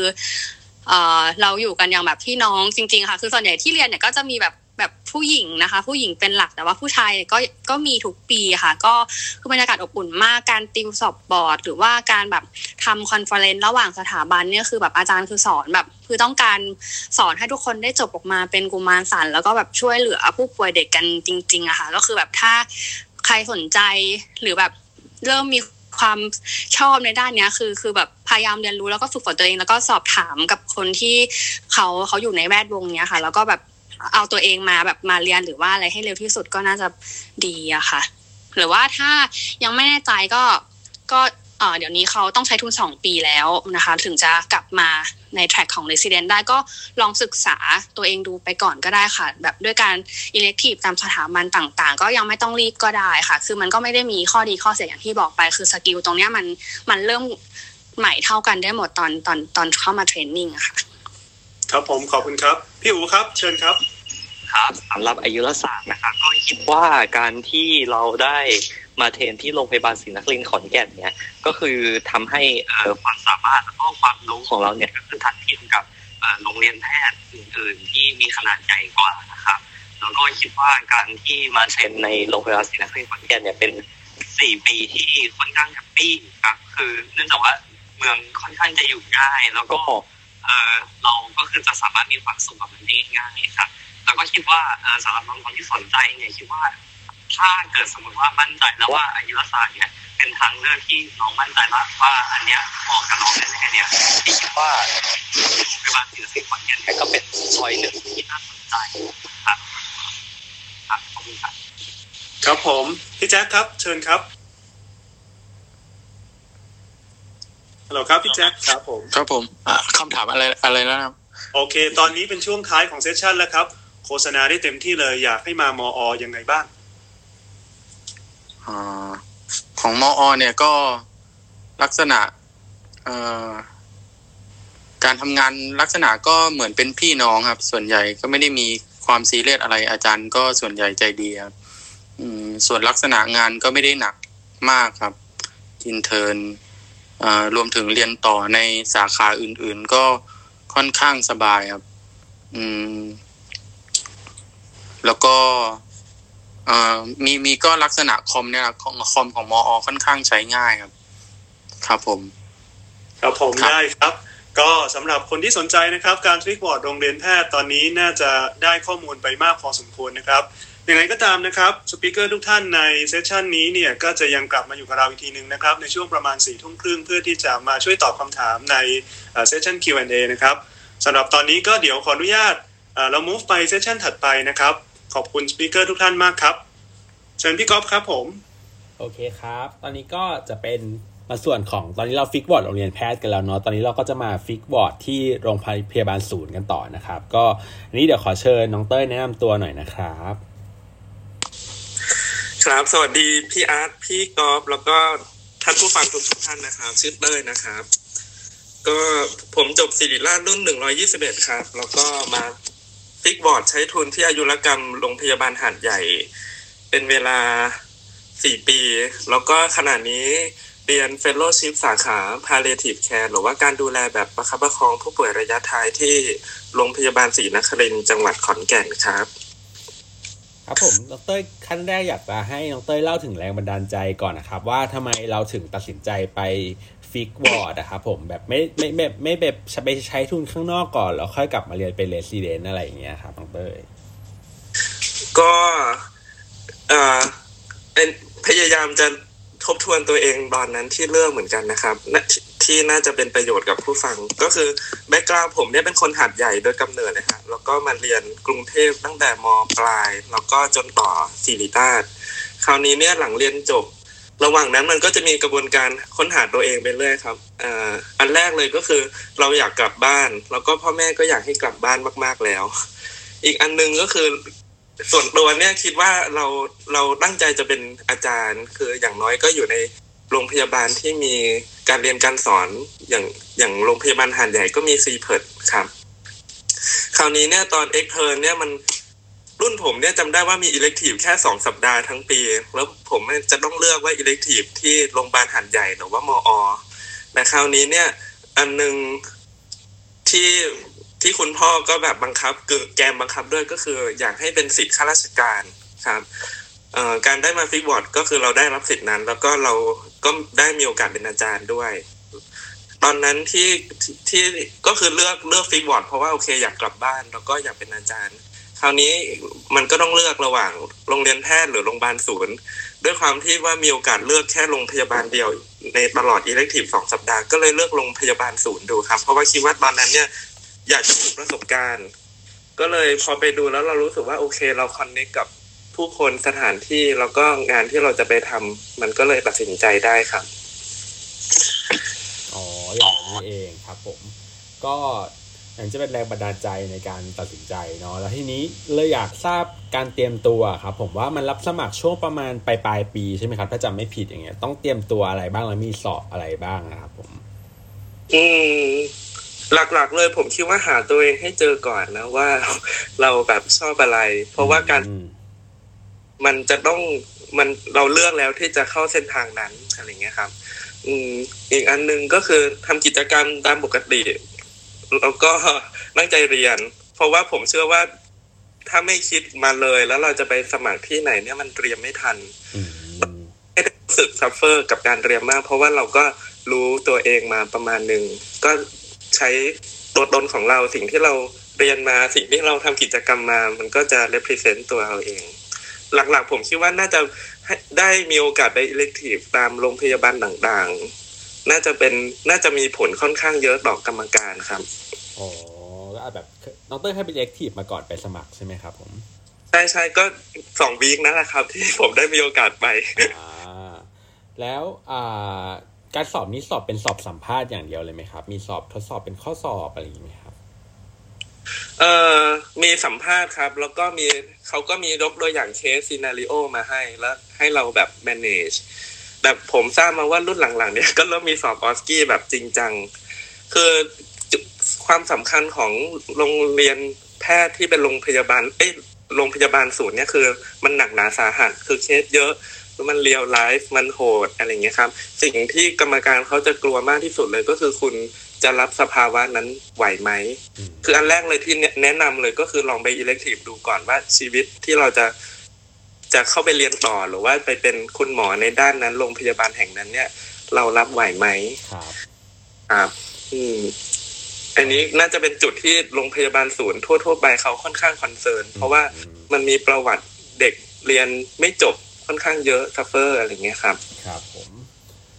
งั้นเดี๋ยวเราเริ่มเข้ามาถึงตอนช่วงการทำงานปีแรกละกัน เนื่องจากว่าไม่แน่ใจว่าผู้ฟังเราเป็นแบบกลุ่มนศพ. บ้างหรือเปล่านะครับน้องเต้ยอยากจะให้น้องเต้ยเล่าเรื่องการทำงานใน แบบสั้นๆสรุปสรุปของ intern หนึ่งในช่วงปีแรกนะครับ ว่าเราวนอะไรยังไงบ้างนะครับ ผมแบบเป็นที่แบบก่อนจะเริ่มเข้าสู่การฟิกบอร์ดนะครับผม intern ใช่ไหมครับ intern โรงพยาบาลศูนย์เอ่อก็จะเหนื่อยที่สุดในชีวิตแล้วครับ มันก็จะวนทุกวอร์ดครับสูศัลย์ med เด็ก neuro ศัลย์ ortho อะไรเงี้ยครับ แล้วก็จะมีสักประมาณ หนึ่งถึงสองเดือนที่ไปวนโรงโรงพยาบาลชุมชนด้วย เพราะฉะนั้นจุดที่ต่างกับโรงเรียนแพทย์เลยก็คือเราได้มีโอกาสไปวนโรงพยาบาลชุมชนตอนเป็น intern หนึ่งแล้วก็อื่นๆก็จะเหมือนชีวิต extern ที่หนักหนาสาหัสเป็นทวีคูณครับครับ เพิ่มเติมของโรงพยาบาลศูนย์ก็คือเราอาจจะมีเทียบกับโรงเรียน fixed ward โรงเรียนแพทย์เนาะ intern หนึ่งเนี่ยเราน่าจะมีโอกาสแบบได้ตัดสินใจเองมากขึ้นใช่ไหมครับ ครับก็เป็นหมอแล้วก็หลายครั้งเนี่ยเราก็จะเป็น chief ward ไปเลย อย่างโรงพยาบาลหาดใหญ่เป็นโรงพยาบาลที่มี resident คราวนี้เนี่ยเราก็จะทำงานร่วมกับ resident แต่เราก็เรื่องด้วยภาระงานมันเยอะเราก็มีได้มีโอกาสได้เป็น chief ward เหมือนกัน ก็คืออืม intern เนี่ยเคลียร์ทุกอย่าง แต่ความโชคดีก็คือว่า staff ที่นี่ค่อนข้าง cover ครับ มันเลยทำงานแบบร่วมกันได้ แล้วก็ไม่ได้รู้สึกมีช่องว่างระหว่างชระหว่างวิชาชีพ intern กับ staff มากเท่ามากเท่าไหร่ครับโอ้อันนี้ก็แต่สต้องบายครับเป็นพี่น้องแล้วแต่แบบโรงพยาบาลด้วยเนอะว่าเขาจะแบบต่างกันยังไงเนาะแต่ว่ารวมๆน่าจะประมาณนี้ว่าจะต่างจากกลุ่มของโรงเรียนแพทย์ในแง่ของโอกาสภาระงานที่มากขึ้น แล้วก็การตัดสินใจอะไรที่มากขึ้นนะครับ ส่วนถ้าเข้าภาคไปแล้วครับน้องเต้ยน้องเต้ยช่วยเล่าชีวิตช่วงปีอ่าที่เป็น resident หนึ่งสองสามให้ฟังได้ไหมครับ อันนี้เล่าในมุม med ละกันนะครับ ก็คือ dent หนึ่งกับ dent สามเนี่ย เราก็จะเป็น chief ward คือมันจะต่างกับโรงเรียนแพทย์ตรงที่ว่า dent หนึ่งได้เป็น chief เลย เพราะว่าวอร์ดมันเยอะจำนวน dent ครับ แต่ว่าเราก็เรียนรู้ dent หนึ่งเนี่ยเราก็เรียนรู้ผ่านการทำงานไปนะครับ ไม่ได้ซีเรียสเรื่องความรู้อะไรมาก เพราะว่าโดยทั่วไปการเรียนการสอนในสาขายุรกรรมเนี่ยเราจะได้เติมเต็มความรู้ตามเป็นเดนสองเป็นหลัก เดนสองที่ได้เข้าหน่วยเนี่ย ผมคิดว่าข้อดีสุดๆเลยก็คือว่าจำนวนเดนต่อรุ่นมันจะมีไม่ไม่มากครับห้าหกคน คราวนี้เนี่ยเวลาเราวนหน่วย เราก็จะได้อยู่กับอาจารย์แบบหนึ่งตอนหนึ่งประกบกันเลย เรียนหนังสือดูเคสอะไรมันจะได้มาเต็มๆครับ แล้วก็เคสที่มีมันก็มีความน่าสนใจ แล้วก็มีความยากไม่ต่างกับโรงเรียนแพทย์ครับ แล้วก็ข้อดีอีกอย่างหนึ่งของโรงพยาบาลศูนย์ก็คือว่าเสาร์อาทิตย์ของ dent สองเนี่ยมันไม่ต้องทำงาน คือเจ้าของไข้เนี่ยจะเป็น chief เพราะฉะนั้น dent สองก็จะมีหน้าที่รับ consult ข้อดีก็คือว่าเวลามีติวมีอบรมสัมมนาประชุมวิชาการอะไรในส่วนกลางเนี่ย ทางโรงพยาบาลหัดใหญ่เองเขาก็เห็นความจำเป็นในการเติมเต็มความรู้ทางวิชาการนี้ มันก็เลยมีโอกาสได้เข้าร่วมอบรมติวอะไรตลอดครับ ที่ถ้าเขามีจัดที่ส่วนกลางนะครับ อืม ครับผมแล้วเดนสามเป็นไงบ้างครับ เป็นชีฟก่อนจบครับผมเป็นชีฟมันก็จะมีความเป็นชีฟโดยแท้ทรูก็คือมีการตัดสินใจแล้วจะต้องจะต้องโฮคนไข้ให้อยู่อย่างเงี้ยครับ มันแล้วข้อดีคือมันใช้ระบบที่ว่าชีฟบอร์ดเป็นเจ้าของเคส เพราะฉะนั้นเนี่ยเราก็จะต้องตัดสินใจให้ได้ แล้วก็ถ้ามีอะไรหน่วยเขาก็ cover ให้เราอยู่แล้วครับ อืม แล้วถ้าพูดถึงลักษณะการทำงานโดยรวมของอ่าโรงพยาบาลศูนย์นะครับ ลักษณะจำนวนเวนี่ที่น้องเต้ยเคยอยู่มาเนี่ยเยอะมากไหมครับ แล้วแบบเรามีเวลาแบบมีไลฟ์สไตล์อย่างอื่นที่เราออกจะออกไปใช้ชีวิตได้บ้างไหมหรือแบบออกรวมถึงการแบบไปรับ job เองด้วยครับ ผมอย่างนี้เราว่างพอไหมครับ หรือว่าเราจะค่อนข้างหนักมากเวรก็ไล่ตั้งแต่ intern หนึ่งก่อนแล้วกันครับ intern หนึ่งจะต้องอยู่ทั้งเวร์ดแล้วก็ ER คือ มันมีช่วงที่วน ER ก็จริงแต่ว่า intern ทุกคนทั้งโรงพยาบาลไม่ว่าคุณจะอยู่วอร์ดไหนต้องแบ่งกันมาอยู่ ER ด้วย เพราะฉะนั้น intern เนี่ยจะค่อนข้างหนัก เวร์ดก็ประมาณเจ็ดแปดเวรต่อเดือน เวร ER อีกอะไรเงี้ยครับ ก็จะหนักมาก คราวนี้พอเข้ามา dent เนี่ยก็จะเหลือแค่เวร์ดก็จะเหลือประมาณห้าถึงหกเวรต่อเดือน ซึ่งภาระการทำงานสมมุติว่าเข้าเข้าภาควิชาคืออายุรกรรมแล้วนี้เนี่ย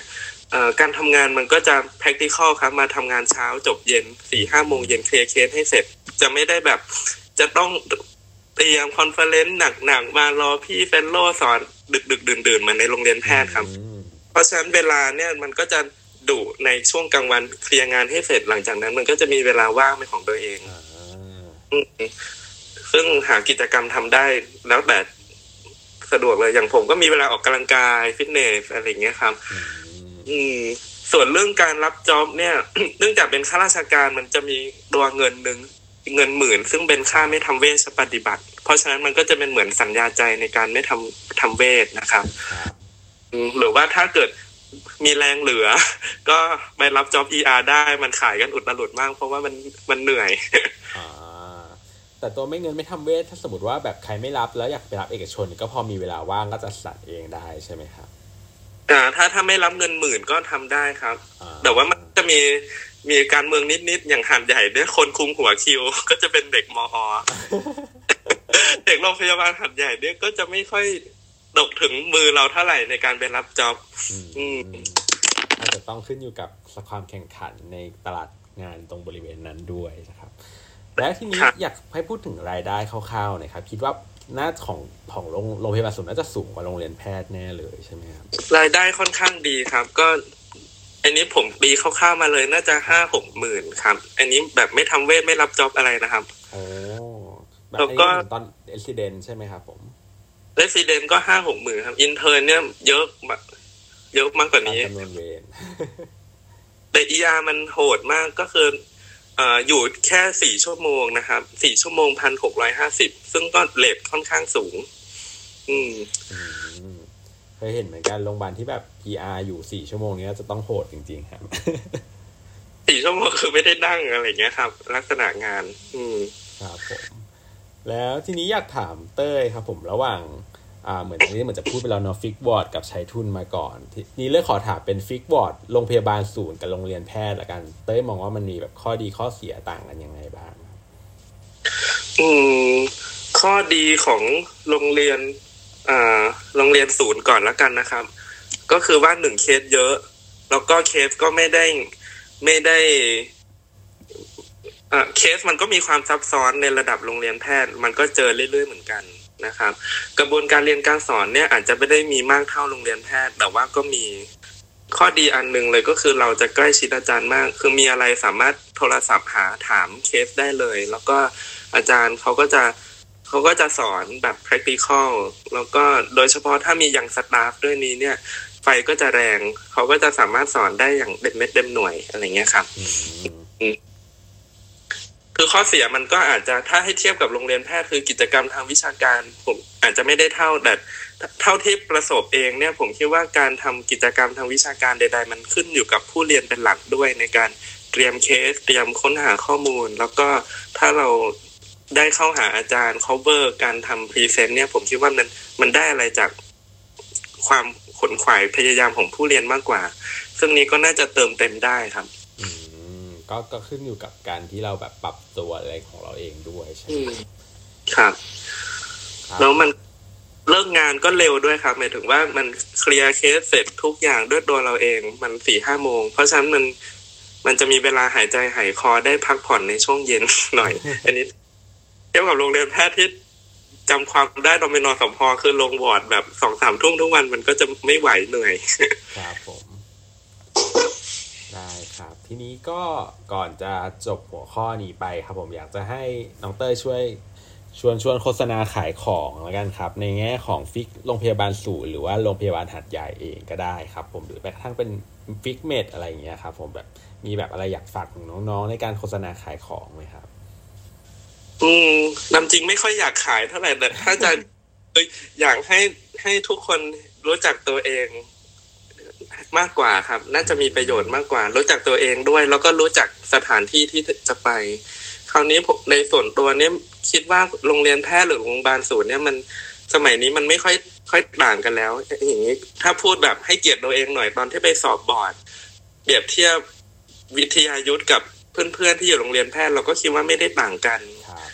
ก็ขึ้นอยู่กับผู้เรียนเป็นหลักด้วยครับ ถ้าโฆษณาก็คือว่าโรงพยาบาลหันใหญ่ก็สอบผ่านทุกปี แล้วก็มีที่หนึ่งพอร์ตมาแล้วอะไรอย่างเงี้ยครับ เพราะฉะนั้นคิดว่า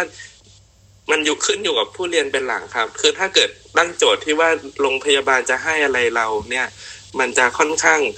ดูถูกศักยภาพตัวเองไปหน่อย ก็เลยอยากจะแนะนำน้องๆว่า อืม ไม่ว่าจะอยู่ที่ไหน มันมีปัญหาอยู่แล้วแหละเพียงแต่ว่าเราจะเอชดเชย หรือว่าเติมเต็มสิ่งที่เราขาดไปได้ยังไงมากกว่าครับ อืมได้ครับผม น้องเต้ยมีอยากจะให้แนะนำน้องเพิ่มเติมนิดหนึ่งเรื่องค้นหาตัวเอง นี่คิดว่ามันสำคัญมาก เพราะว่าการที่เราจะแบบประสบการณ์แค่แบบปี4ปี5ปี6แล้วเราจะคอมมิตตัวเองเข้ากับสาขาใดสาขาหนึ่งนะครับมันมีแค่ไม่กี่คนเท่านั้นที่ที่จะสามารถผ่านตรงนี้ได้แล้วได้แบบตกผลึกมาเป็นสาขาที่เราต้องการนะครับ ไม่รู้ว่ามันมีแบบเทคนิคหรืออะไรไหมครับ ที่เราจะแบบช่วยค้นหาตัวเองได้ดียิ่งขึ้นอะไรอย่างเงี้ครับ พอจะแนะนำน้องๆได้บ้างไหมครับ อืม ผมคิดว่าอยากมีไบแอสก็เป็นอันหนึ่งที่ที่เห็นตัวเองนะครับ เพราะว่า อืม อันแรกก็คือเราแบบผ่านเข้าไปในวอร์ดไหนอะก็อยากให้แบบเปิดใจรับบอร์ดนั้น แล้วเราก็ทำงานไปเลย แล้วเราก็จะรู้เองว่าเราโอเคกับอะไรไม่โอเคกับอะไร เพราะหลายครั้งที่ที่เจอหลาย ๆ คนเนี่ยเขาจะไม่โอเค เพราะว่าสตาฟดุหรือว่าคนไข้พูดไม่รู้เรื่องอะไรอย่างเงี้ยครับ เอ่อ ซึ่งถ้าเราเห็นชัดเจนว่าเราไม่โอเค เพราะอะไรมันเราก็จะชัดเจนกับตัวเองด้วยครับ ว่าเราไม่โอเค เพราะผู้ร่วมงานหรือมันไม่โอเคด้วยวิถีชีวิตการทำงานอะไรอย่างเงี้ยครับ คือต้องต้องดูให้ออกอย่างละเอียดเลยมอย่างเช่นถ้าไม่ถ้าไม่โอเคกับการพูดคุยของคนไข้เราก็ต้องถามว่าเออมันเกิดอะไรขึ้นในตรงนั้น เรามีความพยายามที่จะเข้าใจเขามากน้อยแค่ไหน เออสตาฟดุเออเขาเขาต้องการจะบอกอะไรเรา เออแล้ว สาขาวิชานั้นๆ มันมันเน้นที่อะไร ในแง่ความรู้ ในแง่การทำงานมันมีลักษณะยังไงอะไรเงี้ยครับ เข้าแปดออกสี่หรือว่าทำงานจนเสร็จหรือว่าใช้ความคิดเยอะใช้หัตถการเยอะอะไรเงี้ยครับ คือมองให้ให้มันออกว่าแต่ละสาขามันมันใช้สกิลอะไรแล้วเราโอเคอ่าอยู่ตรงนั้นbalance ทุก ๆ ทางแล้วเราโอเคกับตรงไหนเงี้ยครับ อืมพ อจะเข้าใจครับนึกออกประมาณว่าแบบเวลาสมมติว่าเรามีประสบการณ์ตอน นสพเนาะเราไม่ชอบบอร์ดไหนอะไรเงี้ยบางทีมันเป็นเป็นเพราะว่าเป็นบรรยากาศการทำงานในตรงบริเวณนั้น หรือว่าเป็นเพราะว่าบุคลากรบางท่านอะไรอย่างเงี้ยครับแต่ว่าจริงๆแล้วเนี่ยเราอาจจะโอเคกับตัววิชาโอเคกับตัวที่เป็นแบบ work life balance ของมันก็ได้ แต่ว่ามันแค่มีปัจจัยอื่นอันนี้แบบเหมือนเราต้องมองลึกลงไปเนาะว่าทำไมเราถึงไม่ชอบ เราควรจะตัดสาขานั้นออกไปเลยเพราะเราแค่ไม่ชอบสิ่งนั้นหรือเปล่าอะไรประมาณนี้ไหมครับน้องเต้ย ใช่ครับ คือตามจริงมันก็เป็นส่วนหนึ่งของชีวิตเนาะ เช่น ถ้าเราไม่โอเคกับคนพูดคำหยาบ แน่นอนในชีวิตเรามันมีพูดคนพูดคำหยาบอยู่ แต่ว่าถ้าเป็นมีโกรธไมเซ็ตสักหน่อยว่าโอเค ครั้งหน้าที่เราจะอยู่กับคนพูดคำหยาบคายได้ยังไงอย่างเงี้ยครับ มันก็จะทำให้เราเรามองเราก้าวข้าม สิ่งที่มันเป็นอคติมาบังเราอยู่ หรือเราไม่โอเคกับการทำงานหนักๆอะไรเงี้ยครับเอ่อมันก็ต้องมองให้ออกว่า ถ้าเราไม่โอเคกับงานหนักๆมันมันก็จะมีเราก็จะเห็น limit ของตัวเองเราว่าเราเราโอเคเท่าไหร่ เราพยายามลด limit เราเปลี่ยนแปลงไปมากแค่ไหนไหมงานหนักๆมันก็เจอในชีวิตประจำวันอยู่เนาะมันก็จะช่วยให้เราเห็นชีวิตด้วยว่า โอเคเรา เราไม่โอเคกับอะไรอะไรเงี้ยครับ เพราะมันอะไรที่เราไม่โอเคในภาควิชานั้นๆอะ มันก็เป็นสิ่งเดียวกับที่คุณไม่โอเคในชีวิตจริง ๆ แต่มันหมายความว่าจริงๆแล้วแม้ว่าเราจะไม่โอเคกับสิ่งใดสิ่งหนึ่ง บางทีการสาขาที่เราเลือกเนี่ยบางทีมันอาจจะมีส่วนที่เราไม่ชอบอยู่เป็นไปได้ไหมครับไม่อาจจะเป็นเราไม่ได้ต้องชอบมันร้อยเปอร์เซ็นแต่เราคิดว่ามันมันโอเคที่เราจะอยู่กับมันได้อะไรประมาณนี้ มันก็มีสองทางเนาะก็คือ เราเลือกที่จะเปลี่ยนตัวเอง เปลี่ยนหรือว่าเปลี่ยนทัศนคติของเราเอง แล้วเราก็อยู่กับทุกๆที่ที่มันมีนั้นได้ หรือเราเลือกที่จะหลีกเลี่ยงไปก็ได้ครับ ถ้ามัน มันหนักเกินที่เราจะปรับตัวไหวอะไรเงี้ยครับ เช่นง่าย ๆ เลยเช่น ถ้าถนัดการใช้ความคิดมากๆอ่า differential โลกได้ล้านแปดแล้วก็มีจังหวะการพูดสามารถเรียบเรียงปัญหาได้อะคุณก็เหมาะกับสาขาที่มันเชิง medicine อาจจะไม่ได้ตรงกับหัตถการเท่าไหร่อะไรเงี้ยครับหรือถ้าเกิดไม่ชอบหัตถการเลยรู้สึกว่า hand skill eye skill เราไม่ได้อะไรเงี้ยครับ อันนี้ก็จะเป็นตัวหนึ่งแต่ว่ามันไม่ มันไม่ใช่การ rule out ครับ แต่ว่ามันเป็นการค้นพบตัวเองมากกว่า ครับผมโอเคขอบคุณมากเลยครับน้องเต้ย อันนี้เดี๋ยวเรากลับมากับคุยกับเต้ยอีกครั้งตอนช่วงที่เป็น Q&A session นะครับงี้ขออนุญาต ข้ามไปสาขาต่อไปนะครับผมเป็นสาขา Family Medicine นะครับผมทีนี้เนี่ย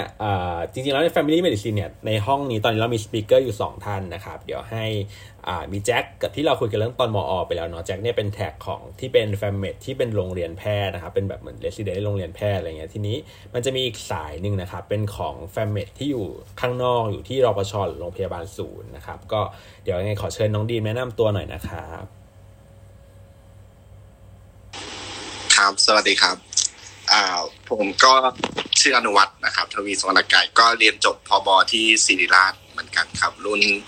123ครับ แล้วก็ปัจจุบันก็เรียนเป็น i n s e r v i c e Training ของ Family Medicine นะครับ ที่เขต5ครับ สถาบันเป็นราบุรีครับครับผมทีนี้อยากจะถามอ่าน้องดีมเริ่มเลยกันครับคร่าวๆว่า fammed เนี่ยมันเรียนอะไรบ้างครับผม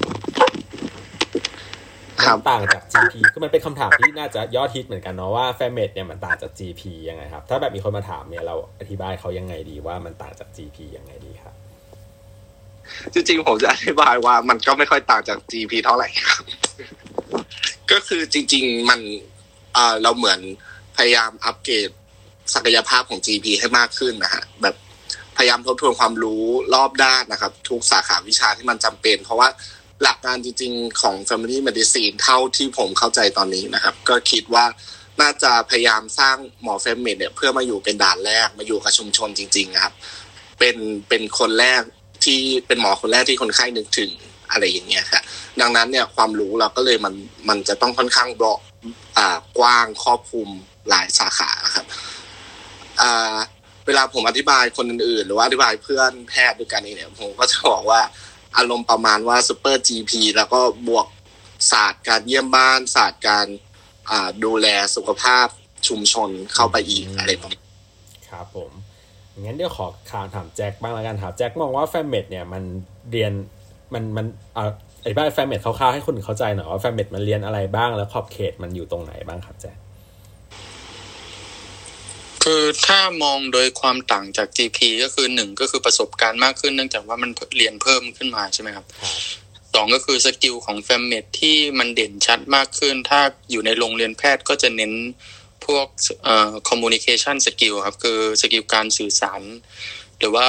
รับสารอย่างเช่นหลักๆที่ดูเพิ่มเติมก็พวกเอ่อที่มันเป็น difficult patient ที่ว่าถ้าคนไข้มา ด้วยอารมณ์โกรธเราต้องมีแนวทางการพูดหรือว่ารับมือยังไง หรือว่าการบอกข่าวร้ายมันจะควรจะมีหลักเกณฑ์หนึ่งสองสามสี่ยังไงประมาณนี้ครับก็คือเป็นมีได้เราได้ฝึกสกิลการพูดได้เข้าใจบริบทในในในองค์รวมของคนไข้มากขึ้นแทนที่เราจะมองในมุมของหมอ อย่างเดียวเขาจะให้ฝึก skill พวกในการมองมองในมุมของคนไข้แล้วเรามีความความเข้าใจคนไข้มากขึ้นอย่างนี้ครับ แล้วก็ skill อื่น ๆ ก็จะเป็น skill พวกเอ่อมันจะเป็น skill ที่ไว้สำหรับลงไปอยู่เป็นหมอแบบโรงพยาบาลชุมชนที่มันจะต้องมีแบบทำพวก guideline อืมพัฒนา guideline ที่ใช้ไว้ในอ่าโรงพยาบาลชุมชนอย่างเงี้ย ก็จะมีฝึกฝึกทำพวก guideline สร้าง guideline ขึ้นมาเองว่า ถ้า guideline ความดันเบาหวานอ่าสำหรับที่ที่เหมาะอ่าสำหรับโรงพยาบาลนั้น ๆ ที่เราสามารถ คิดบริบทรอบข้างแล้วเราสามารถอ่า run flow ออกมาให้เป็นเป็นชาร์ตได้เองที่พอเราสร้างออกไปแล้วแล้วอ่าสามารถที่จะทำให้เจ้าหน้าที่สาธารณสุข หรือว่าพยาบาลที่อยู่หน้างานทำหน้าที่แทนเราได้ตรงเนี้ยครับ ที่ skill ที่เพิ่มก็จะประมาณเนี้ยครับของ famครับผมขอบคุณครับแจ็คทีนี้เรามี speaker มาอีกท่านหนึ่งครับอ่าขอเชิญน้องโค้ดนะครับ แนะนำตัวหน่อยครับ ผมเป็น fammed อีกท่านหนึ่งอ๋อสวัสดีครับ ชื่อชื่อโค้ดนะครับ อ่า ก็เป็น Resident f a m m e t ปีสองนะครับ เป็นแท็กสามครับ เป็น In Service f a m m e t ใช้ทุนอยู่ที่โรงพยาบาลพระจอมเกล้าจังหวัดเพชรบุรีครับผม ครับผม ทีนี้เมื่อกี้เราคุยกันไปเรื่องของเรื่อง fammed กับขอบข่ายความแตกต่างจากอ่าแพทย์ทั่วไปแล้วนะครับทีนี้แล้วน้องโค้ดเข้ามาใหม่เราถามน้องโค้ดเลยแล้วกันว่า ตอนนี้ปัจจุบันเนี่ยของกระทรวงนโยบายของ fammed เขาเป็นยังไงบ้างครับเขาเน้นเป็นลักษณะแบบคลินิกหมอครอบครัวอยู่ไหมหรือเปลี่ยนไปแล้วครับ ผมตอนนี้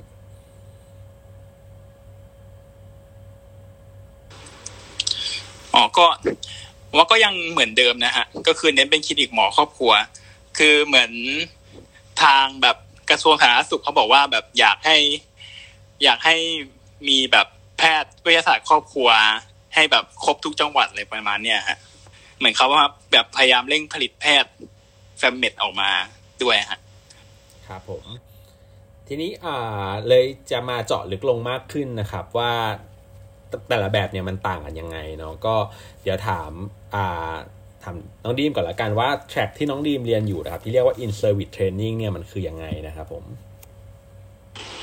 อ๋อครับ ก็นุ่นผม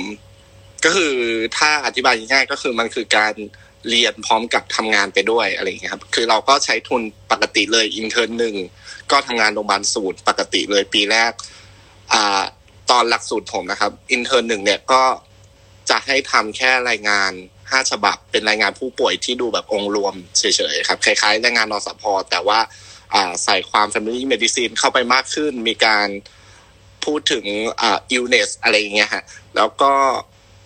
พอ intern สอง intern สามก็จะเป็นการเรียน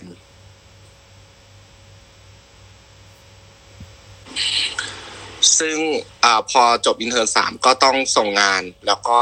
สอบบอร์ดอีกทีครับ แต่ถ้าเป็นหลักสูตรใหม่ๆ อย่างล่าสุดที่ผมดูปี 2563 เนี่ยเหมือนว่า intern หนึ่งก็คือทำงานไปแล้วก็เรียน intern สอง intern สาม intern สี่อืมแล้วก็สอบบอร์ด แล้วก็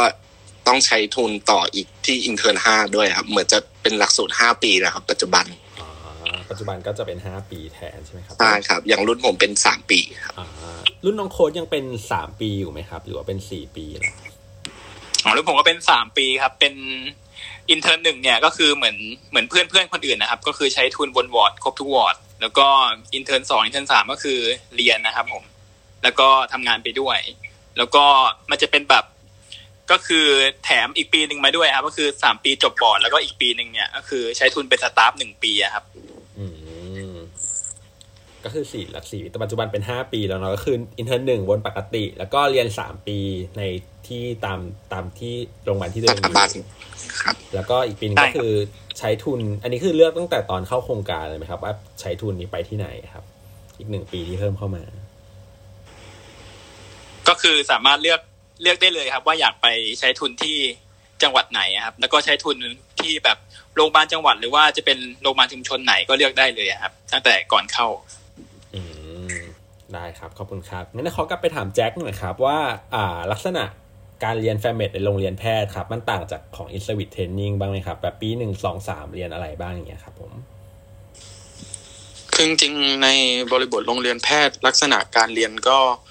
เป็น เป็นเชิงทำงาน เป็นเชิงทำงานเนี่ยนะครับ แต่ว่าเป็นทำงานในลักษณะเหมือนเป็นผู้เรียนเรียนรู้เป็นหลัก เพราะว่าจะมีอาจารย์ cover อยู่ตลอด จะไม่ค่อยเหมือนที่เราจะต้องตัดสินใจเอง เหมือนตามโรงเรียนแพทย์ที่เราดูแลคนไข้เป็นหลัก แต่ว่าของเราจะเป็นดูแลคนไข้ในเชิงเรียนคล้าย ๆ เป็นพวก bedside teaching จากอาจารย์ หรือว่าจาก resident แบบเนี้ยครับ ทีนี้คือคือเมื่อกี้ขอแก้ข้อมูลนิดนึงครับ ตอนแรกที่บอกว่า fammed ของมอเอ่อปัจจุบันก็คือในเรื่องตอนสอบเข้าครับ ก็คือแต่ก่อนของผมเนี่ยมันมีแต่สอบสัมภาษณ์อย่างเดียวแต่ว่าปัจจุบันเห็นว่ามันมีเป็นสอบข้อเขียนด้วย แล้วก็สอบสัมภาษณ์ด้วยครับ ก็คือจะค่อนข้างเข้มข้นนิดนึงแล้วก็ปัจจุบัน rate การสมัครเนี่ยอัตรารับเท่าเดิมก็คือรวมๆปีหนึ่งประมาณแปดถึงเก้า อ่าก็คือประมาณ intern โควตามีประมาณสามครับ แล้วก็resident เนี่ยรับประมาณหกก็คือเก้าคนแต่ว่าอ่าคนที่มาสมัครก็ส่วนมากเป็น rate ประมาณหนึ่งต่อสองครับ ก็คือรับหกสมัครสิบสิบสิบเอ็ดสิบสองประมาณนี้ครับก็แข่งขันสูงขึ้นพอสมควรเลยนะครับ ทีนี้ขอฝั่งทางถามทาง in-service หน่อยครับ ของน้องดีน้องโค้ดว่า ของ in-service ในลักษณะการสมัครเนี่ยเป็นยังไงบ้างครับ มีสอบสัมภาษณ์อย่างเดียวไหม หรือว่าต้องมีแบบทำอะไรไปpresent อะไรไหมครับผม อ่า รุ่นผมเหมือนจะมีแค่สอบสัมภาษณ์ครับกับเอาเอกสารเอา CV อะไรเงี้ยไปไปให้อาจารย์ดูครับ แล้วก็ตอนรุ่นผมการแข่งขันไม่สูงมากเหมือน เหมือนรับหกมาสมัครแปดคนอะไรอย่างเงี้ยฮะแล้วส่วนใหญ่ก็ก็ได้ไปเต็มโควตาครับ หกคนครับครับผมของโค้ดมีเพิ่มเติมจากของพี่ดีมไหมครับอ๋อจริงของผมกับของพี่ดีมเนี่ยจะอยู่เขตสุขภาพเดียวกันนะครับ ก็คือจะนัดสัมภาษณ์วันเดียวกันครับผม ก็คล้ายๆกันฮะก็เตรียมเตรียมพวกอ่าเอกสารไปแล้วก็นัดสัมภาษณ์ฮะก็ของผมก็ไม่ได้ฮอตฮิตมาก แต่ว่าขอเสริมนิดนึงก็คือเหมือนบางเห็นคุยกับเพื่อนนะครับ บางแบบบางเขตสุขภาพหรือบางโรงพยาบาลนะฮะแบบว่า เหมือนมีการแข่งขันสูงนะครับ อย่างเช่นเดี๋ยวขออ๋อเอ่ยชื่อแล้วกันนะครับแบบโรงพยาบาลยุทธยาอย่างเงี้ยครับค่อนข้างแข่งขันสูงนะครับ บางทีแบบอาจจะมีสอบออสกงออสกี้อะไรเพิ่มเติมไปด้วยครับผมอาจจะต้องแบบถามของรุ่นพี่ที่แบบเขาเคยสมัครว่าแบบมีอะไรเพิ่มเติมจากแค่สอบสัมภาษณ์หรือเปล่า ครับ ครับผมก็คือแล้วแต่โรงพยาบาลที่เราไปเนาะว่าจะไปเลือกไปอยู่ที่ไหนอะไรอย่างเงี้ยนะครับอ่าทีนี้มาเข้าถึงเรื่องแจ็คมีอะไรเสริมไหมครับผมก่อนข้ามหัวข้อนี้ไป ครับผมครับผมของโรงเรียนแพทย์เนี่ยคือ เอ่อที่จะคือมันเป็นลักษณะวนไปตามวอร์ดต่างๆครับ อย่างอย่างเช่นว่ากับของโรงเรียนแพทย์มันจะมีพวก elective หรือว่า selective เพิ่มเติมอย่างเงี้ยก็คือเราอิสระที่จะเลือกอที่อยากจะเรียนรู้อะไรเพิ่มเติมก็สามารถที่จะเลือกไปตามโรงพยาบาลอื่น ๆ ได้หรือว่าหรือว่าอยากจะไปที่โรงเรียนแพทย์โรงเรียนอื่นได้อย่างเงี้ยครับ หรือว่าไปต่างประเทศก็ก็มีไปได้ครับ ไปไปดูแบบ fammed ประเทศที่อื่นอย่างเงี้ยครับ ก็สามารถที่จะเลือกได้เหมือนกัน อืมแล้วก็เอ่อตอนตอนช่วงแรกที่ผมพูดถึงหลักสูตร fammed คือแต่ก่อนเนี่ยก็คือเรียนสามปีที่ผมอธิบายไปใช่ไหมครับก็คือสามปีมันจะรวม intern ไม่ว่าจะต่อโรงเรียนแพทย์เลย หรือว่าไปใช้ทุนข้างนอกก่อนเนี่ย กลับมาเรียนรวมทั้งสิ้นเนี่ย ก็จะรวมแค่สามปี แต่ว่าปัจจุบันเนี่ยเขาเพิ่งเปลี่ยนเมื่อปีที่แล้วครับ ก็คือ เปลี่ยนไปเป็นเรียนทั้งหมด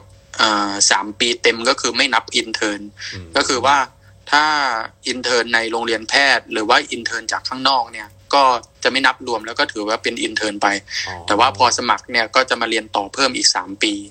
ส่วนหลักสูตรปีสุดท้ายจริง ๆ เนี่ยถามจากอาจารย์ที่เป็นอาจารย์ในมอ กับอาจารย์ในโรงเรียนแพทย์เนี่ยส่วนใหญ่เขาบอกว่าบางที่หลักสูตรปีสุดท้ายก็ยังเขียนไม่เสร็จ หรือว่า หลักสูตรปีสุดท้ายเนี่ยอาจจะเป็นเน้นพวกวิจัยแทน ในในโรงเรียนแพทย์จะมีมีพวกวิจัยที่เป็นค่อนข้างซีเรียสเพิ่มขึ้นมา กว่ากว่าข้างนอกที่คิดว่าเป็นแบบมีอาจารย์ที่เป็น PhD ที่จบเกี่ยวกับวิจัยมาโดยเฉพาะก็จะอ่าจะค่อนข้างอ่ายังไงนะหมายถึงว่าต้องซีเรียสเกี่ยวกับเรื่องวิจัยเพิ่มขึ้นประมาณนี้ครับครับผมทีนี้ถามนิดนึงของแจ็คครับ ถามของแจ็คเพิ่มเติมนิดนึงพอดีอ่าอย่างถ้าเราเข้า fammed free train ของโรงเรียนแพทย์นะครับ คือจบมาเราต้องไปสมัครเป็นข้าราชการอะไรอย่างนี้ใช่ไหมครับ สมมติเราอยากทำงานในโรงพยาบาลชุมชนอะไรอย่างนี้อ่าถ้าเป็นลักษณะที่ว่า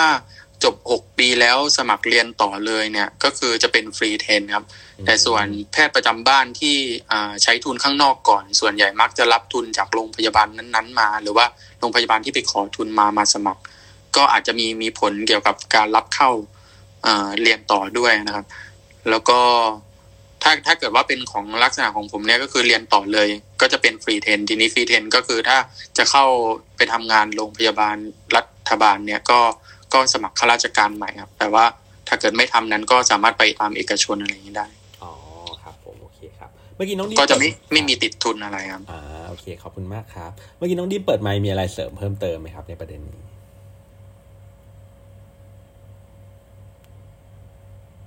โอเค น่าจะยังไม่มีเนาะโอเคเอ่อผมถามแทรกนิดนึงแล้วกันครับ พอดีว่าเอ่อเท่าที่ฟังของ fammed นี่จะมีสอง track ใช่ไหมครับ track ที่เป็นโรงเรียนแพทย์ก็คือเหมือนอย่างพี่แจ็คเนาะกับอีกแทร็กหนึ่งก็คือเป็น in service training ใช่ไหมครับ คือเรียนไปทำงานไปแล้วก็จบบอร์ดได้เหมือนกันเนี่ย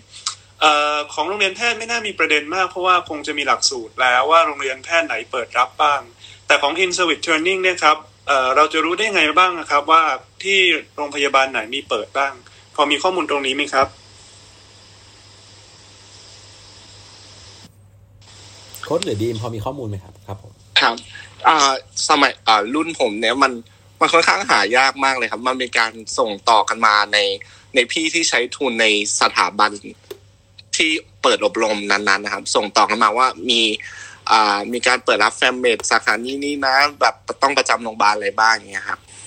อ่อไม่รู้ว่ารุ่นหลังๆ มันมีข้อมูลที่ออกมาเป็นพับ l ิกหรือว่าให้เข้าถึงได้ง่ายกว่ารุ่นผมหรือเปล่า แต่สมัยก่อนคือเข้าถึงยากมากแล้วตอนนั้นเป็นเอ็กเทิร์นด้วยครับ ก็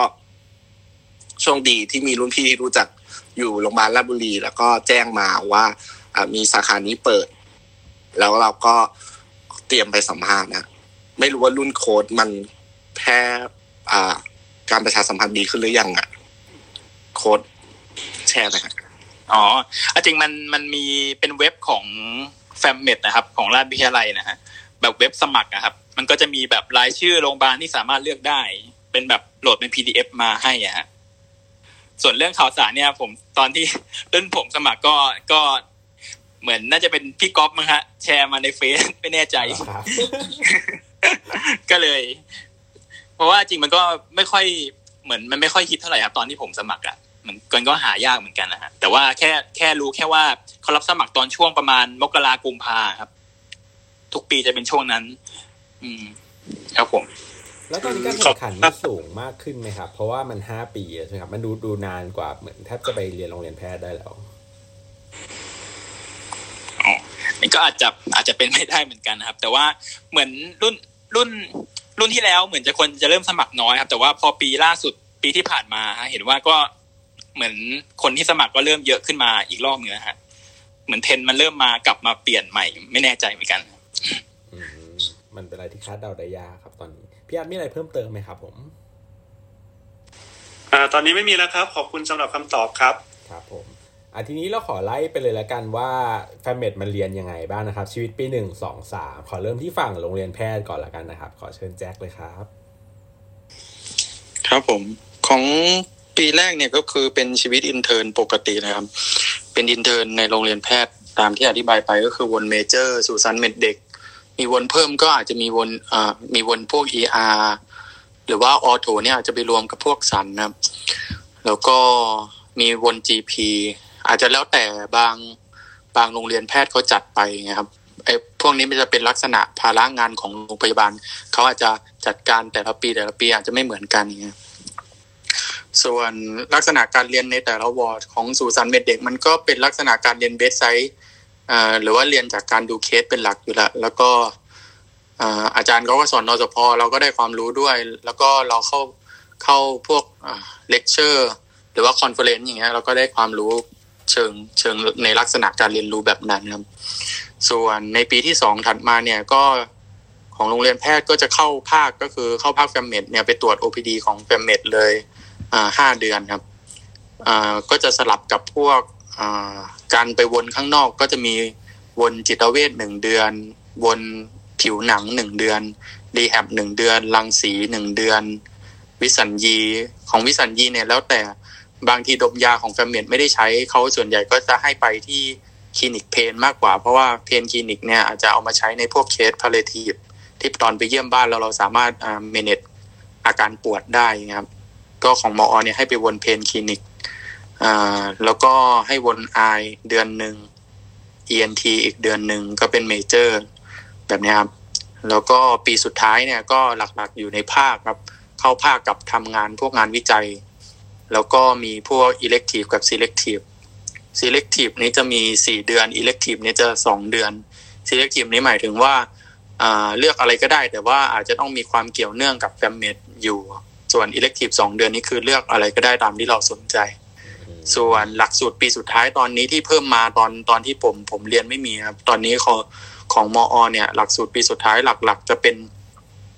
การพวกพวกวิจัยหรือว่า พวกวิจัยเนี่ยโดยปกติจะต้องถูกส่งเข้าเพื่อสอบบอร์ดของ fammed ด้วยครับ ทีนี้ก็คือถ้าส่งวิจัยของสอบ board fammed แต่ก่อนเนี่ยอาจจะไม่ต้องตีพิมพ์เออปัจจุบันก็อาจจะไม่ต้องตีพิมพ์แต่ว่าหลักสูตรใหม่ของมอ หมายถึงว่าการการเรียนที่มอ ปีสุดท้ายเนี่ยที่ที่มันเพิ่มปีใหม่ ปีปีใหม่เพิ่มขึ้นมาหนึ่งปีเนี่ยเขาบอกว่าอาจจะมีแนวโน้มให้ให้ต้องตีพิมพ์ลงพวกวารสารอะไรเงี้ยด้วยครับ ก็จะเป็นลักษณะการทำงานเพิ่มอีกปีหนึ่งแต่มันตอนนี้หลักสูตรมันยังไม่ชัดเจนเนื่องจากว่ามันเพิ่งมีแค่ปีปีที่แล้วครับตอนนี้ก็คืออนักเรียนที่อยู่เนี่ยก็คืออยู่ชั้นแค่ปีสองมันยังยังไม่ไปถึงปีสุดท้ายทีปีสี่ก็คือ ก็ยังยังยังไม่ค่อยแน่ชัด เท่าไหร่ว่าตอนนี้ปีสุดท้ายเขาจะให้ให้วน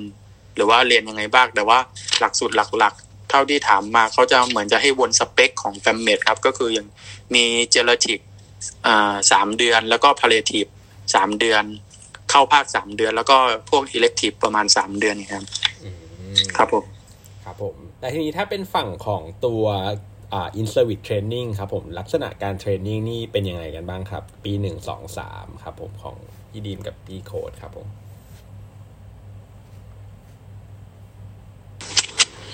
ก็ที่อย่างที่บอกไปครับก็คือถ้า อ๋อ อันนี้คือ เอาแบบปีผมนะครับ พี่ก๊อฟที่เป็น อ่า เรียนสองปีครับ ครับ ก็ปีหนึ่งเนี่ยใช้ทุนเหมือนกับเพื่อนๆอินเทอร์นคนอื่นเลยฮะ ก็จะมี อาจจะมีงานเพิ่มเติมเป็นรายงานห้าฉบับนะครับ อ่า แค่เหมือนเป็นรายงานแบบไปพูดคุยกับผู้ป่วยตามหลักของ Family Medicine นะครับ Patient Center Medicine ประมาณนี้ฮะแล้วก็ทำเป็นรายงานส่งครูครับ ก็ปีนี้ก็ส่วนใหญ่ก็เหมือนกับเพื่อนฮะ แล้วก็ปีสองปีสามเนี่ยจะก็คือมีการเรียนนะครับ ก็จะแตกต่างกันไปในแต่ละเขตสุขภาพครับ อย่างเขตสุขภาพที่ห้าเนี่ยก็คือจะมีเรียนเป็นทุกวันพฤหัสกับศุกร์นะครับ เรียนตอนช่วงบ่ายครับผม ก็คือเหมือนวันพฤหัสกับศุกร์ตอนเช้าก็ทำงานเหมือนเดิมแต่ว่าตอนบ่ายก็คือจะมีจดหมายลามาให้อะก็คือแล้วก็เรียนผ่านระบบซูมครับส่วนใหญ่นะครับ ก็ไม่ต้องขับรถมาลาดบุรีอะไรอย่างนี้ใช่ไหมครับจริงเมื่อก่อนเนี่ย ขับมาลาดบุรีเรียนหนึ่งวันนะครับ แบบเรียนเต็มวันเลยทั้งวันเรียนวันศุกร์แต่ว่าเหมือนพอมีโควิด ก็เลยเหมือนปรับเปลี่ยนรูปแบบใหม่เป็นแบบเรียนออนไลน์ครับ แล้วก็เหมือนพอปรับรูปแบบแล้วมันก็สะดวกกว่าง่ายกว่า ไม่ต้องเหมือนว่าบางอย่างจังหวัดสุพรรณอย่างนี้มันจะขับมาราชบุรีค่อนข้างค่อนข้างไกลอะครับถ้าเรียนออนไลน์ก็จะสะดวกกว่าประมาณเนี้ยฮะส่วนเนื้อหาก็ก็มีจะเชิญอาจารย์จากราชบุรีมาสอนนะครับ ในแต่ละภาคนะครับ ที่แบบเกี่ยวกับห้องกับ fammed อย่างพวก rehab ortho อ่า สูนารีเวชอะไรก็มาสอนผัดกันมาสอนนะครับ แล้วก็มีบางทีก็เชิญอาจารย์จากอ่าโรงเรียนแพทย์ที่อื่น อย่างเช่นรามาอย่างนี้ก็เคยมาสอนนะครับผมนอกนั้นก็จะเป็นพวกอ่ามีทำ present กันเอง สอนกันเองด้วยบ้างครับผมแต่ว่ามีอาจารย์ดูตลอดครับคร่าวๆอืมครับผมพี่ดีมีอะไรเสริมของโค้ดไหมครับ ครับ ก็จะเสริมเรื่องงานนะครับ ก็ มันก็จะมีงานเยี่ยมบ้านที่ต้องทำส่งราชวิทยาลัยครับ แล้วก็มีโครงการชุมชนที่ต้องทำแล้วก็จะต้องมีวิจัยส่งเพื่อสอบบอร์ดอีกหนึ่งอันก็คือเป็นงานที่เราต้องรับผิดชอบทำให้เสร็จภายใน intern สามนะครับ อย่างของผมตอนนี้ก็คือต้องส่งภายในสิ้นเดือนนี้ครับ ครับผมครังานบวิจัยแล้วก็ต้องตีพิมพ์อะไรแบบที่พี่แจ็คบอกไหมครับ อะไรนะครับพี่งานครับ งานวิจัยต้องตีพิมพ์หรืออะไรไหมครับ หรือว่าที่แบบอ๋อที่พี่แจ็คบอกไม่จำเป็นครับ แต่ว่าเขาก็พยายามกระตุ้นว่าควรจะตีพิมพ์ครับ แต่ก็ณตอนนี้ก็คือยังไม่จำเป็นต้องตีพิมพ์ให้ส่งให้คณะกรรมการตรวจก่อนอย่างเดียวก่อนก็ได้ครับอืมครับผมคือเรื่องวิจัยเนี่ยมันเป็นอย่างนี้ยครับคือถ้าเกิดว่า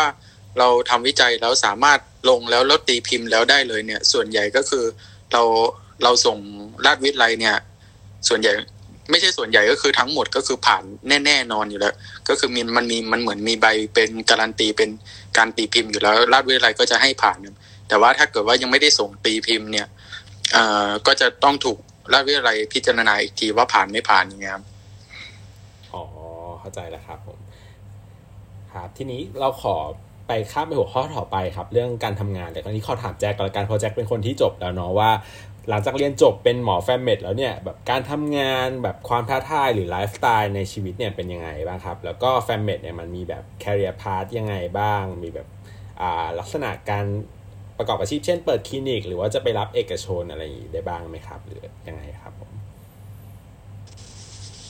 อืมถ้าของแฟมเมดขึ้นขึ้นอยู่กับว่าจบมาแล้ว แล้วอาจจะแล้วแต่แต่ละบุคคลแล้ว อ่า ก็อาจจะมีตั้งแต่ สามารถเข้าไปอยู่ในโรงพยาบาลรัฐบาลกลับไปโรงเรียนโรงเอ้ยโรงพยาบาลจังหวัดอย่างเงี้ยครับ ถ้าไปโรงพยาบาลจังหวัดส่วนใหญ่ก็มักจะเป็นอาจารย์ด้วยเลย หมายถึงว่าก็อาจจะมีมีบางโรงพยาบาลจังหวัดที่เป็นลักษณะเหมือนกึ่งเทนเป็นรับเทรนนิ่งด้วยในตัวอย่างเงี้ยครับ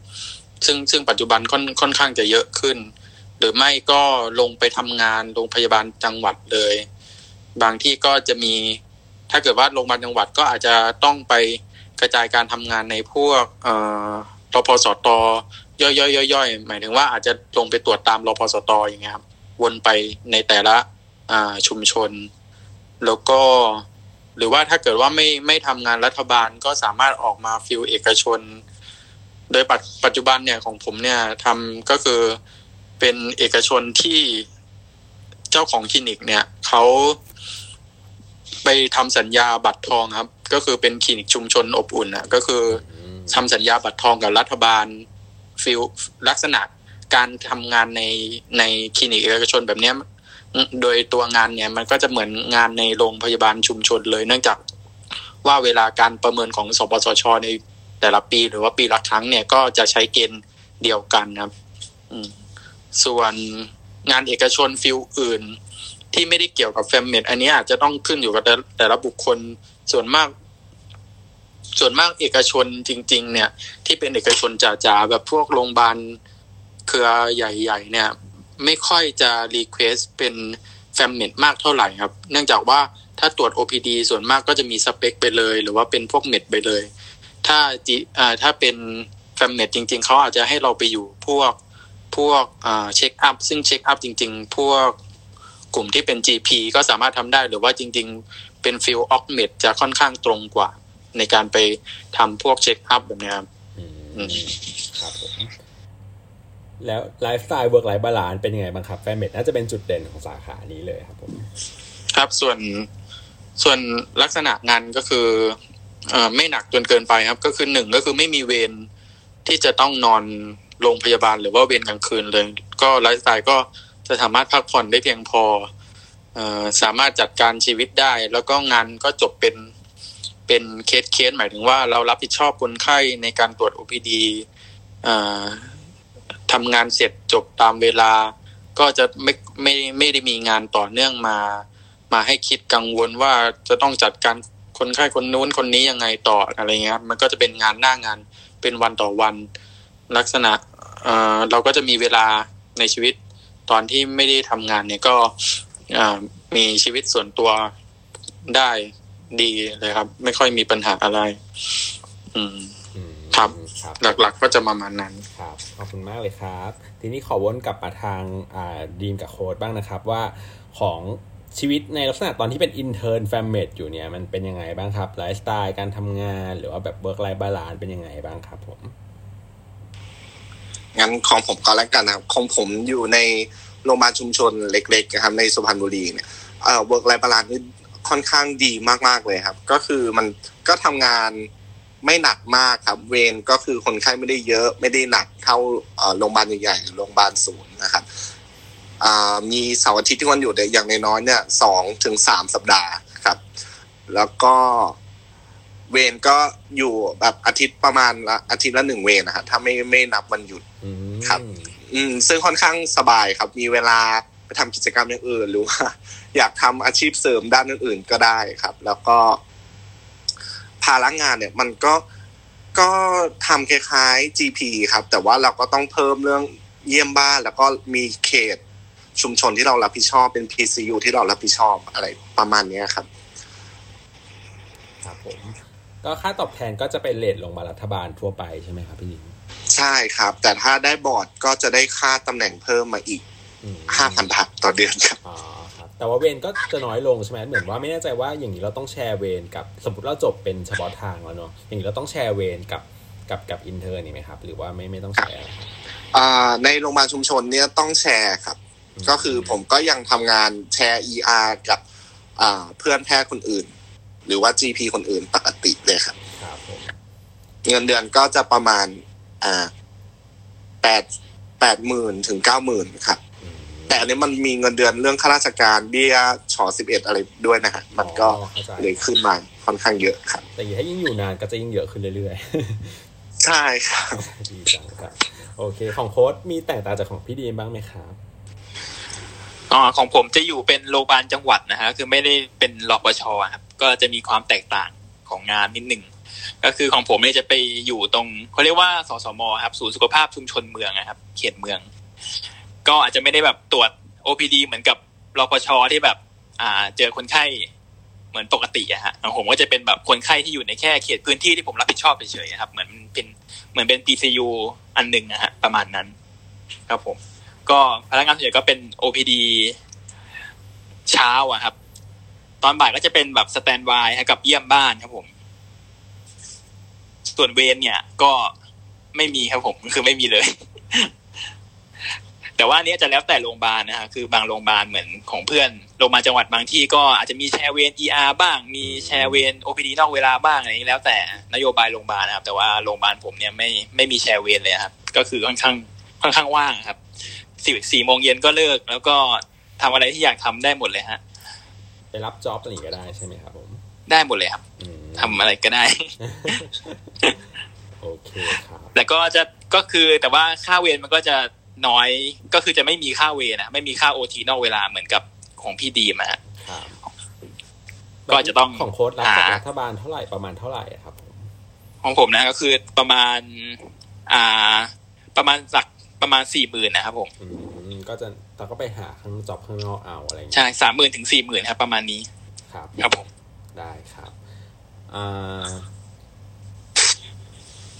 ผมผมเสริมอีกนิดนึงครับ คือของ fammed เนี่ย work เวลาจบมาแล้วทำงานอย่างเช่นถ้า field เอกชนข้างนอกเนี่ยอ่า work life balance จะค่อนข้างดีครับเราสามารถจัดการชีวิตได้ดี ก็จริงแต่ว่าค่าตอบแทนเนี่ยจริง ๆ ก็จะไม่ค่อยเยอะเหมือนกัน ถ้าเทียบกับอ่าการจบสาขาอื่นนะครับค่าตอบแทนสตาร์ทเริ่มเริ่มก็จะแค่ประมาณแสนเนี่ยอยู่ประมาณเนี้ยครับ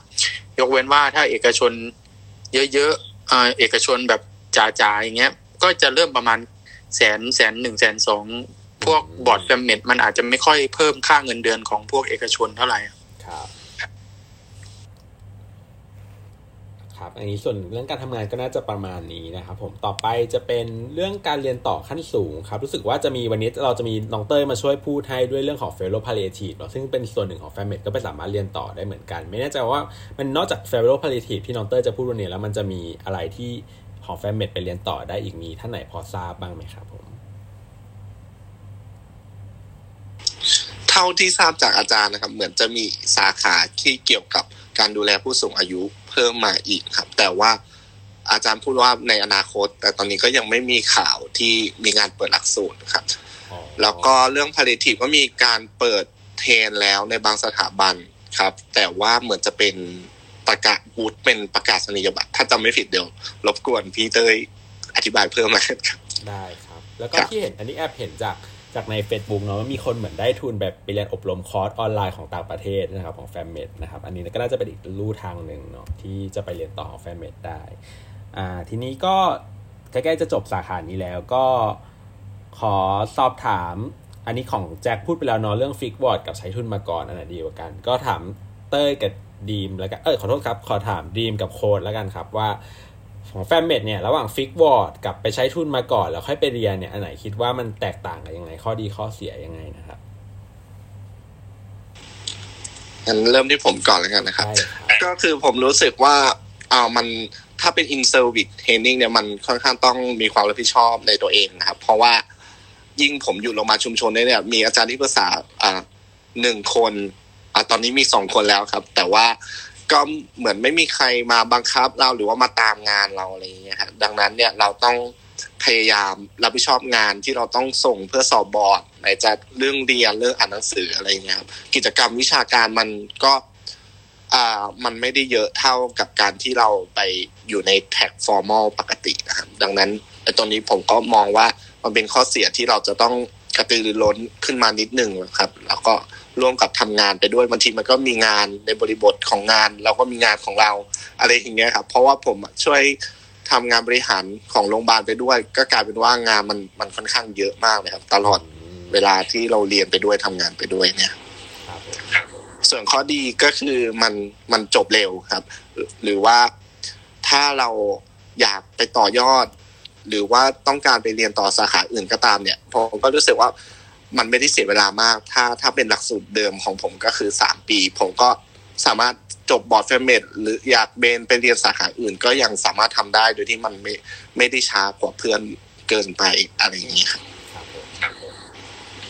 ซึ่งตอนนี้ขอโน้ตนิดนึงว่าตอนนี้เป็นห้าปีแล้วนะครับ มี intern หนึ่งหนึ่งปี fammed สามปี แล้วก็ใช้ทุนเพิ่มเติมอีกหนึ่งปีเป็นห้าปีนะครับอ่าโค้ดเชิญเลยครับ ครับจริงก็คล้ายๆของพี่ดีมนะครับ แต่ก็จะเสริมนิดนึงก็คือ ถ้าชอบมาทางนี้แล้วเนี่ยผมว่าก็ค่อนข้างโอเคนะฮะก็คือเหมือนว่าเราสามารถเลือกที่ที่เราอยากจะไปใช้ทุนได้ ที่ที่เราอยากจะเป็นแบบทำงานต่อได้เลยอะฮะตั้งแต่แบบตั้งแต่เราอยู่แบบเป็นนอสพก็สามารถเลือกได้เลย ก็ค่อนข้างโอเคนะฮะแล้วก็อย่างที่พี่ดีบอกคือมันค่อนข้าง อ่า ไม่เสียเวลาครับ ก็คือเราใช้ทุนไปด้วย แล้วก็ได้จบบอร์ดด้วย แล้วก็สามารถเรียนต่อยอดได้ต่อเลยอะฮะ แทนที่เราจะแบบไปสมัครใหม่ ครับผมครับ เดี๋ยวผมเสริมน้องโค้ดนิดหนึ่งนะครับ ก็คือเรื่องนี้ก็เป็นข้อดีที่หลาย ๆ คนเลือกเลือกมา in service training f a m m e d นะครับ ก็คือการเลือกโรงพยาบาลได้ตั้งแต่ตอนเป็น extern หรือนักศึกษาแพทย์ปีหกเนี่ยครับ อย่างเช่นแบบเลือกใกล้ ๆ บ้านเลือกอยุธยา หรือว่าเขตห้าราชบุรีสุพรรณอัดการอะไรพวกเนี้ยฮะก็หลักสูตรหลังๆ ก็คือมันมีการเลือกเพื่อต้องการใช้ทุนใกล้บ้านเฉยๆ พอน้องเรียนมาหลักสูตรปีสองปีสามอะไรเงี้ยครับก็รู้สึกว่าเออ fam med ไม่ใช่ก็ลาออกกันค่อนข้างเยอะครับ หลักสูตรมันก็เลยถูกปรับให้โหดขึ้นเรื่อยๆ ตอนนี้ก็เลยเป็นห้าปีแล้วอะไรเงี้ยครับอืมครับผมเข้าใจ ของแจ็คมีอะไรเสริมเพิ่มเติมไหมครับ จากที่ลองสองคนพูดมาครับผม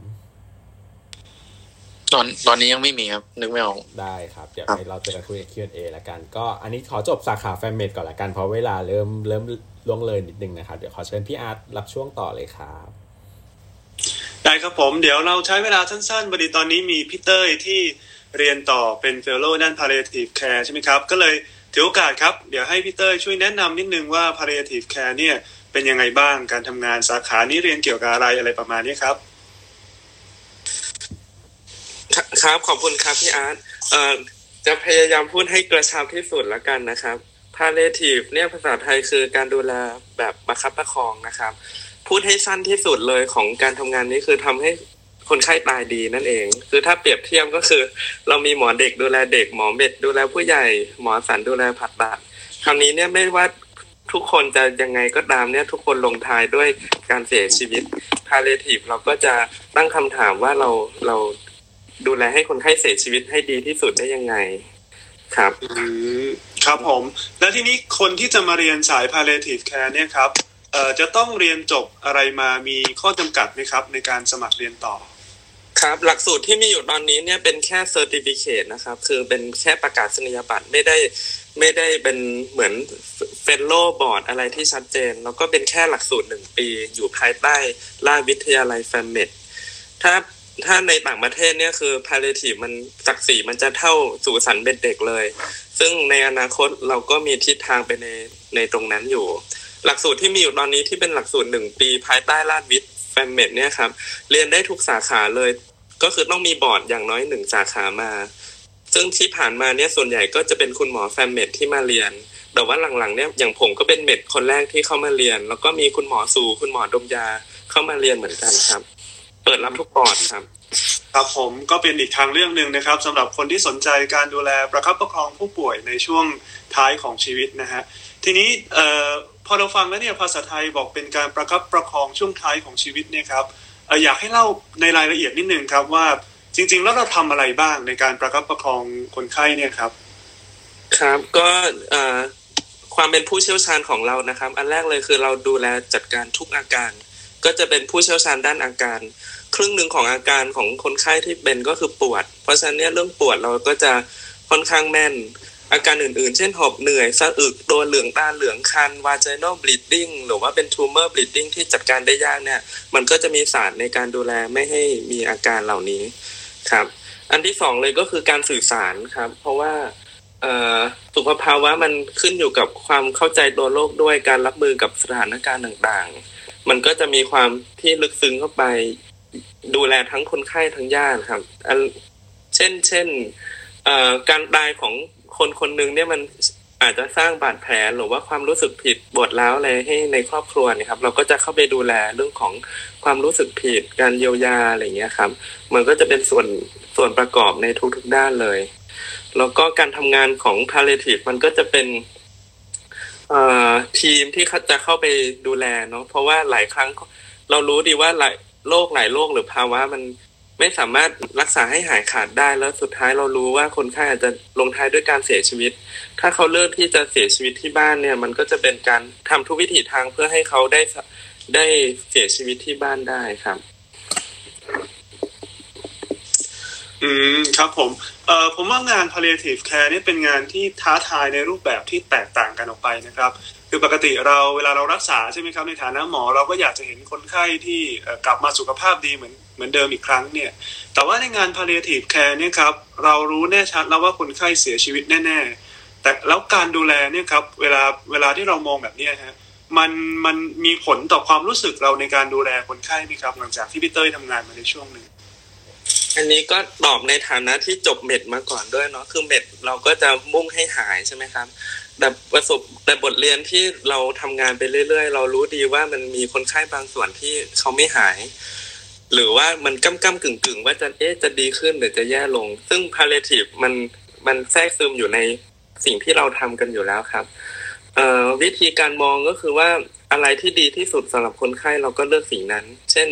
ถ้าเรารู้ดีว่าการรักษามันไปต่อไม่ได้ แล้วถ้าจะทำอะไรไปมากกว่านี้ มันจะมีแต่ความเจ็บปวด เช่นมะเร็ง CA lung แล้ว lung met ไปเยอะมาก เขาไม่สามารถ wean ventilator ได้ แล้วหมดการรักษาแล้ว line of treatment ทุกอย่างหมดแล้ว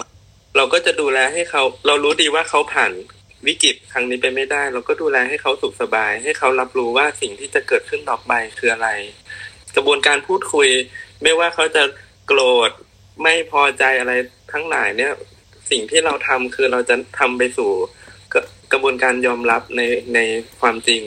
เมื่อเขายอมรับได้แล้วเนี่ยเขาก็จะรู้ว่าเขาต้องการอะไร ครับ อืมมีประเด็นไหนไหมครับ ที่เวลาดูแลคนไข้แล้วเนี่ย รู้สึกว่าเป็นเรื่อง ยากหรือว่าท้าทายสำหรับพี่เต้ยครับ เวลาดูแลคนไข้กลุ่มนี้ คือทำมาสักระยะหนึ่งเราจะมีประสบการณ์ที่จะพูดไปในทางไหนก็ได้ หรือว่าทำให้เขาทำใจได้ในท้ายที่สุดครับ ความยากเลยก็คือการพอกนอสิเกตคือการหลุพยากรณ์โรคครับ เพราะเราไม่รู้เลยว่า คนไข้จะดีขึ้นหรือแย่ลงยังไงอะไรเงี้ยครับ คือต้องใช้ตัวองค์ความรู้ของคุณหมอที่เป็นคุณหมอหลักด้วย แล้วก็การไปตัดสินว่าเขาจะแย่หรือไม่แย่เนี่ย มันต้องใช้องค์ประกอบหลายอย่างมาก ซึ่งในหลาย ๆ ครั้งเราก็ไม่รู้ อืม อะไรเป็นเกรย์โซนเนี่ยเราก็จะลำบากใจแต่ว่ามันก็จะมีวิธีการทำงานของมัน เช่น เราจะลองรักษาไปสักระยะหนึ่งแล้วเราก็ดูเอาคำว่า โอ้ มันดีขึ้นแย่ลงยังไง ถ้าถึงจุดหนึ่งที่มันดีขึ้นโอเค คนไข้บอยไปต่อได้ แต่ถ้าเราลองรักษาไปแล้วแล้วมันแย่ลงมีหลาย ๆ evidence มาบอกว่าเขาไปต่อไม่ได้เนี่ย เราก็จะต้องเลือกทางเดินใหม่อะไรเงี้ยครับ อืมครับผมฟังดูแล้ว ผมก็ยังรู้สึกว่างานนี้เป็นงานท้าทายนะครับ แล้วก็รู้สึกชื่นชมพี่เต้ยมากที่เลือกเส้นทางที่จะมาทำมาทำงานในในเรื่องแบบนี้นะฮะทีนี้ผมสงสัยนิดนึงครับว่า หลังจากที่เราเรียนเป็นตอนนี้เป็นเหมือน certificate ใช่ไหมครับ ของ palliative care ถ้าหากว่าเราจบ certificate นี้แล้วครับ เราสามารถที่จะไปเรียนต่อด้านไหนได้เป็นพิเศษเพิ่มเติมไหมครับเอ่อทิศทางของ palliative เราอาจารย์บรรดาอาจารย์เขาก็พยายามจะผลักดันให้เป็นราชวิทยาลัย หรือว่ามีหลักสูตรที่เป็นบอร์ดจริง ๆ เพื่อให้เหมือนถึง ให้มีที่ยืนในสังคมครับ ก็ต้องยอมรับว่าตอนนี้มันไม่มีที่ยืน คนที่ทำงาน palliative ส่วนใหญ่เป็นคุณหมอ family medicine แล้วก็จะเป็นทำงานเป็นพาร์ทไทม์อย่างถ้าผมจบไปเนี่ยก็จะเป็นคุณหมอ gen med นี่แหละ แต่เรารับปรึกษาเคสที่เป็น palliative ได้ครับ อืมครับผม โอเค ผมเชื่อว่าตอนนี้ผู้ฟังก็น่าจะเห็นภาพการทำงานของ palliative care ได้มากขึ้นนะครับแม้ว่าตอนนี้ของประเทศไทยยังเป็น certificate อยู่แต่ผมก็เชื่อนะฮะว่าาหาว่าในอนาคตมีคนสนใจมากขึ้นเนี่ย แล้วก็เท่าที่ฟังอาจารย์คงพยายามที่จะยกระดับนะฮะการเรียนการสอนของ palliative care ให้สูงขึ้นเนี่ย ในอนาคตก็คิดว่าน่าจะเป็นหลักสูตรที่มีคนสนใจมากขึ้นนะครับ แล้วก็ระดับคงจะเหมือนกับเป็น resident อันนี้ผมคาดเดาไว้นะฮะ โอเคครับถ้าสมมุติว่ามีน้องๆสนใจเรียน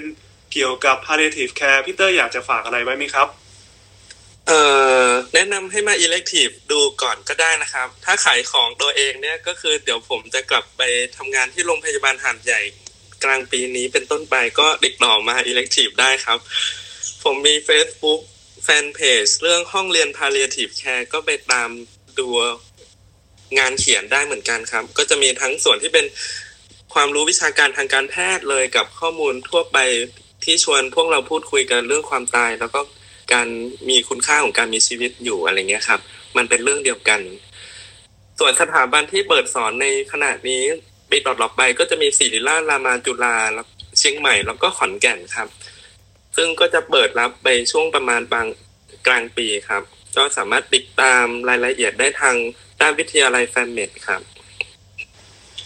ได้ครับผมขอบคุณพี่เต้ยมากครับ แล้วเดี๋ยวพี่เต้ยก็อยู่กับเราใน session ถัดไปนะครับ คือ ช่วง Q&A ครับผมพี่ก๊อฟเดี๋ยวผมส่งมาให้พี่ก๊อฟเลย ขอบคุณพี่อาร์ตนะครับผมขอบคุณทุกท่านครับ ตอนนี้ก็อ่าเดี๋ยวจะเริ่มช่วง Q&A เลยครับ สามารถกด กดอ่า raise hand เตรียมไว้ได้เลยนะครับแล้วเดี๋ยวพอเริ่มช่วง Q&A อย่างเป็นทางการเนี่ยจะได้จะได้อ่าให้ยกมือให้ขึ้นมาถามนะครับ ต่อไปเดี๋ยวขอเชิญพี่ท็อปหน่อยครับ พี่ท็อปเป็นอ่าเรียนศัลย์อยู่ที่อ่า รพศ. นะครับ เดี๋ยวจะให้มาสรุปคร่าวๆว่าศัลย์ในมุมมองของการ train ที่ รพศ. มันเป็นยังไงบ้างนะครับผมฮัลโหลครับ สวัสดีครับผม ครับสวัสดีครับก็อันครับ ก็อันนี้พี่ท็อปนะครับ จบศิริราชรุ่นร้อยยี่สิบก็ปัจจุบันตอนนี้เป็น residency อยู่โรงพยาบาลโรงพยาบาลในอีสานนะครับโรงพยาบาลสุรินทร์ครับ ผมก็วันนี้ก็คือจริงๆผมรู้สึกว่ามันค่อนข้างแตกต่างกันพอสมควรนะ การเรียนสัญญกรรม อันนี้คือพูดถึงเจนสันนะ ของแบบในโรงพยาบาลโรงพยาบาลจังหวัดกับโรงเรียนแพทย์อะผมว่ามันต่างกันต่างกันเยอะเยอะมากเลย ก็คืออันดับแรกเลยคือ การทำหัตถการพวกเนี้ย อยู่โรงเรียนแพทย์ผมว่ามันเดี๋ยวนี้มันมันน้อยมากๆแหละที่เราจะมีโอกาสได้ทำเคส ทั้งด้วยปัจจัยหลาย ๆ อย่างทั้งความคอมเพล็กซ์ของเคส หรือว่าปริมาณเคสเองอะไรอย่างเงี้ย แต่ตรงกันข้ามเลยนะ ถ้าเกิดอยู่โรงพยาบาลจังหวัดอะเรามีโอกาสได้ทำเคสค่อนข้างเยอะ แล้วก็ได้ทำผ่าตัดบ่อย ครับผม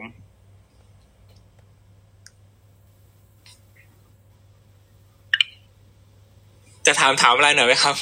ได้ครับผมก็คืออาจจะถามเรื่องอ่า อย่างนี้คือเป็นที่รพสใช่ไหมครับ ผมอย่างนี้ครับผมทำไมทำไมอยากอยากอยากทราบเรื่องอ่าแรงบันดาลใจหนะครับทำไมถึงตัดสินใจไปไปเรียนสันที่รพสครับผม อ๋อ จริง ๆ ก็เหมือนแบบ ไม่ได้ตั้งใจมากนะ คือจริงตอนแรกก็กะจะกลับไปโรงเรียนแพทย์แหละ แต่ว่าสมัครเราไม่ได้ ครับผมก็เลยแบบสมัครเราสอนเราได้แต่คือถามว่าที่นี่มีความสุขไหมจริง ๆ ก็มีความสุขดีมากเลยนะ คือ พลังงานโดยรวมก็ก็โอเคนะ หมายถึงว่าวันที่ไม่ได้อยู่เวรอะ ประมาณห้าโมงเย็นเนี่ยส่วนใหญ่มันก็เสร็จงานหมดละลาวอร์ดดูคนไข้อะไรเงี้ยทำโออันเล็กทีฟในเวลามันส่วนใหญ่วันห้าโมงกว่าเนี่ยมักจะเสร็จหมดละแต่ถ้าเกิดอยู่ในโรงเรียนแพทย์เนี่ย ผมมั่นใจว่าไม่มีทางอะห้าโมงเย็นนี่ดีไม่ดียังไม่ไม่เริ่มราวเย็นด้วยซ้ำอะครับค่อนข้างมีชีวิตเขาเรียกว่าคุณภาพ life ค่อนข้างดีนะถ้าถามผม แต่แต่ถ้าในวันที่อยู่เวรก็อาจจะเหนื่อย อาจจะเหนื่อยจริงๆเพราะว่า คือเป็นโรงพยาบาลจังหวัดมันรับ refer เคสจากโรงพยาบาลอำเภอรอบๆอะไรทั้งหมดอะไส้ตรงไส้ติ่ง debride ไส้เน่าไส้แตกอะไรก็ทำกันทั้งหมดภายในคืนนั้นที่มาอืมครับผมก็อาจจะเหนื่อยหน่อยที่ต้องทำผ่าตัด อยู่เรื่อยๆทำผ่าตัดถึงเช้าบ่อยๆ อะไรแบบเนี้ยครับผมครับ แล้วการสมัครเรียนของรพศ. อันนี้เป็นลักษณะสมัครเป็นสัมภาษณ์อย่างเดียวไหมครับ หรือมีต้องทำอะไรเพิ่มเติมไหมครับผม คือคือถ้าผมว่าในแต่ละ center น่าจะไม่เหมือนกันนะครับผม บาง center อาจจะมีแบบให้ทำข้อเขียนหรือให้แบบอ่านบทความแล้วก็ทำเป็นแบบช็อตอ n นเซอร์อะไรอย่างเงี้ยก็อาจจะมีแต่ที่ของสุรินทร์เนี่ยมีแต่สอบสัมภาษณ์อย่างเดียวครับ ผมอืมอ่าพี่ท็อปพอจะ run through คร่าวๆของลักษณะการ train ศัลย์ในรพศ. นะครับว่าปีหนึ่งสองสามเนี่ยมัน train ลักษณะเป็นยังไงบ้างครับ ไม่จะได้เห็นภาพว่ามันต่างจากโรงเรียนแพทย์หรือไม่อะไรอย่างนี้ครับ คือผมว่าความต่างสำคัญเลยคือ การได้ทำเคสนี่แหละ คืออธิบายยังไงดีคือ ในโรงเรียนแพทย์เนี่ยมันจะแบ่งเป็นหน่วยหน่วยๆเนาะแบบเป็น hepato colo หรือถ้าเกิดเป็นแบบอย่างโรงพยาบาลแถวๆสวนลุมก็จะแบ่งเป็น G หนึ่ง G สอง G สามอะไรแบบเนี้ยคือ แต่ละ G ก็ถนัดแต่ละออร์แกนไม่เหมือนกัน แต่อย่างเป็นในโรงพยาบาลโรงพยาบาลแบบต่างจังหวัดเนี่ยส่วนใหญ่คือ staff gen ศัลย์เนี่ยคือทำเป็นทุกออร์แกนนะครับ hepato ก็ทำได้ repair vascular ก็ทำเป็นอืมนมก็ตัดได้ไส้ก็ตัดเป็นอะไรอย่างเงี้ยคือเหมือนกับว่า ไม่ได้มีแบบเป็น specify organ ชัดเจนนะครับ คืออาจารย์ท่านหนึ่งก็ทำทุกออแกนตั้งแต่หัวจรดเท้า แล้วก็เวลาเราไปตามก็ตามอาจารย์ท่านนั้นก็คือ ก็แล้วแต่อาจารย์เลยว่า วันนี้เซตอะไรวันนี้ผ่านมเอ้ยพรุ่งนี้ทำไทรอยวันแต่ไปตัดโคลอนอะไรแบบนี้ครับ คือมันจะไม่ได้แบบเป็น specify เป็นออแกนชัดเจนนะครับ แต่คือมันก็จะมี ตัวทุกออแกนปนๆกันไป แล้วแต่ว่าคนไข้คนไหนมาตรวจเจออาจารย์เราแล้วอาจารย์เราเขาเซตเข้ามาทำผ่าตัดวันไหนอย่างเงี้ยครับมนอกเวลาส่วนใหญ่ก็คือเป็นทำเคส emergency ทั้งหลายที่เข้ามา อย่างที่ได้พูดไปก่อนอันเนี้ยครับ พวกทั้ง common common อย่างไส้ติ่ง peptic ulcer perforation ครับผมหรือในบางเซ็นเตอร์อย่างที่สุรินทร์เองก็ทำในส่วนของ GI bead ด้วย ก็จะมีพวกสโคปครับผมแล้วก็มีทอมาบันเองบันแอบอะไรมาอะไรอย่างเงี้ยครับผม vascular injury โดนแทงมาอะไรอย่างเงี้ยครับอืมครับผม อ่าน่าจะประมาณนี้ในการเรื่องของการทำงานแล้วทีนี้ขอถามเรื่องไลฟ์สไตล์กับการการอยู่ในรองรอพสหนะครับว่ามันแบบโอเคไหมแบบค่าตอบแทนหรือเราไปรับ job เสริมอะไรอย่างนี้ได้บ้างไหมครับ อืมคือค่าตอบแทนเนี่ย ผมว่าอยู่โรงพยาบาลจังหวัดแบบนี้ค่อนข้างโอเคนะเขาจ่ายเป็นตาม workload อะอย่างอย่างที่ผมอยู่นี่คือเป็นแปดชั่วโมงได้พันหนึ่งร้อยหมายความว่าถ้าเป็นวันธรรมดาจนถึงศุกร์ก็คือได้เวรละสองพันสองถ้าเป็นเสาร์อาทิตย์ก็นับเป็นสามกะ ก็ได้เป็นสามพันสาม ตกเดือนหนึ่งรวมๆแล้วอะประมาณสี่ห้าหมื่นต่อเดือนครับผมอืมเราพอมีเวลาว่างรับเวรบ้างไหมครับ หรือว่าแค่คือถามว่ามีเวลาว่างรับเวรไหมมีมีเวลานะเพราะว่าทุกวันตอนเย็นเราเสร็จประมาณเนี่ยห้าโมงเย็นสี่โมงเย็นส่วนใหญ่เราเสร็จงานหมดละอืมแต่คือต้องยอมรับว่าในแต่ละจังหวัดอะโรงพยาบาลเอกชนมันมีไม่เท่ากัน แล้วก็เขา request ส่วนใหญ่เป็นก็ต้องการ staff อะเพราะว่าตำแหน่งงานมันไม่ได้ว่างมาก แล้วก็ปริมาณ staff มันค่อนข้างมีอยู่พอสมควร ส่วนใหญ่โรงพยาบาลเอกชนจะเป็น staff ไปทำหมด แต่มันก็มีน้องบางคนไปทำพวกแบบคลินิก skin อะไรเงี้ย มีมีครับผมไปทำคลินิก skin ไปฉีด filler botox ฉีดยาสิวอะไรแบบเนี้ยครับครับพี่ท็อปครับ ของครับผมของพี่ท็อปเนี่ยเป็นหลังหลังจากใช้ทุนแล้วไปสมัครที่โรงพยาบาลศูนย์ใช่ไหมครับ สมัครศัลย์เอ่อที่นี่ใช่ใช่ครับ แต่คือว่าระบบ ระบบของพี่ท็อปเนี่ย เป็นมันรวมกันไหมครับ ตอนที่สมัครกับ fixed ward หรือว่าเป็นระบบที่แยกออกมาใช่ครับ รวมรวมกันครับผมคือมีน้องบางส่วนคือ fixed ward แล้วก็อยู่ต่อ แต่แล้วก็บางที fixed ward มันไม่เต็มเขาก็รับ dent เพิ่มอีกอย่างเงี้ยครับ ผมอ๋อครับผมคือหมายความว่าตัวโรงพยาบาลศูนย์เนี่ยเปิดรับ resident ผมเรียกรวมๆว่าเป็น resident ไปแล้วนะฮะก็ใช่ครับเปิดเปิดมีตำแหน่งรับอยู่แล้ว เพียงแต่ว่าใช่จะมาสมัครเนี่ยจะมาสมัครหลังจากเรียนจบเลยก็ได้ หรือว่าไปใช้ทุนใช่แล้วกลับมาสมัครก็ได้ใช่ไหมครับ ใช่ครับผมออ๋อตัวนี้อาจจะเป็นตัวเลือกที่น่าสนใจสำหรับคนที่เอ่อกำลังวางแผนนะครับ เพราะว่าอย่างเราคุยกันวันนี้เนี่ยเกือบทั้งหมดก็จะเป็นคนที่ fixed ward คือหลังจากเรียนจบปี 6 แล้วก็ไปสมัครเรียนต่อเลย แต่ว่าอย่างของพี่ท็อปเนี่ยจะพิเศษอย่างหนึ่งก็คือไปใช้ทุนแล้วเรียบร้อย แล้วมาสมัครเรียนต่อ แล้วอยู่ในโรงพยาบาลศูนย์นะฮะ ก็ก็เป็นเป็นตัวเลือกที่น่าสนใจ สมมุติว่าคนน้องๆที่ออกไปใช้ทุนแล้วนะฮะแล้วดูแล้วรู้สึกว่าวิถีชีวิตตัวเองน่าจะเหมาะกับโรงพยาบาลศูนย์มากกว่า ก็อาจจะเลือกทางเลือกนี้ได้เหมือนกันครับครับผมอ่าก่อนจะจบครับผม session นี้อยากให้พี่ท็อปช่วยสรุปหน่อยครับ ว่าระหว่างเรียนศัลย์ที่เป็นอ่าโรงพยาบาลศูนย์พี่ท็อปว่ามันมีข้อดีข้อเสียอะไรเทียบกับโรงเรียนแพทย์บ้างไหมครับ ครับผมก็จริงๆที่รู้สึกเลยก็คือ การทำ คือผมรู้สึกว่าเป็นหมอผ่าตัดอะไม่เคยผ่าตัดมันผ่าไม่เป็นจริง ๆ นะ เราอาจจะคิดว่าบาง operation มันดูง่ายอย่าง appendectomy อย่างเงี้ยไส้ติ่งเอ้ย extern ก็ทำเป็น คนใครไม่เคยทำผ่าตัดก็มาลองทำไส้ติ่งก่อนอะไรเงี้ย ผมจะบอกว่าเคสยากๆอะบางเคสต้องตาม staff มาทำเลยนะ ตาม staff แบบอายุเยอะๆครับผ่ามาแล้วแบบเป็นร้อยเป็นพันเคสมาทำก็มีอะคือเคสง่ายเคสยากมันมี ผมรู้สึกว่าการฝึกทำผ่าตัดอะมันเป็นหนทางเดียวจริงๆนะที่ทำให้เราผ่าตัดเก่ง คนที่ไม่เคยฝึกผ่าตัด มันจะผ่าตัดไม่เก่งอะบางคนจะบอกว่าเอ้ยไม่เป็นไรก็จบโรงเรียนแพทย์มา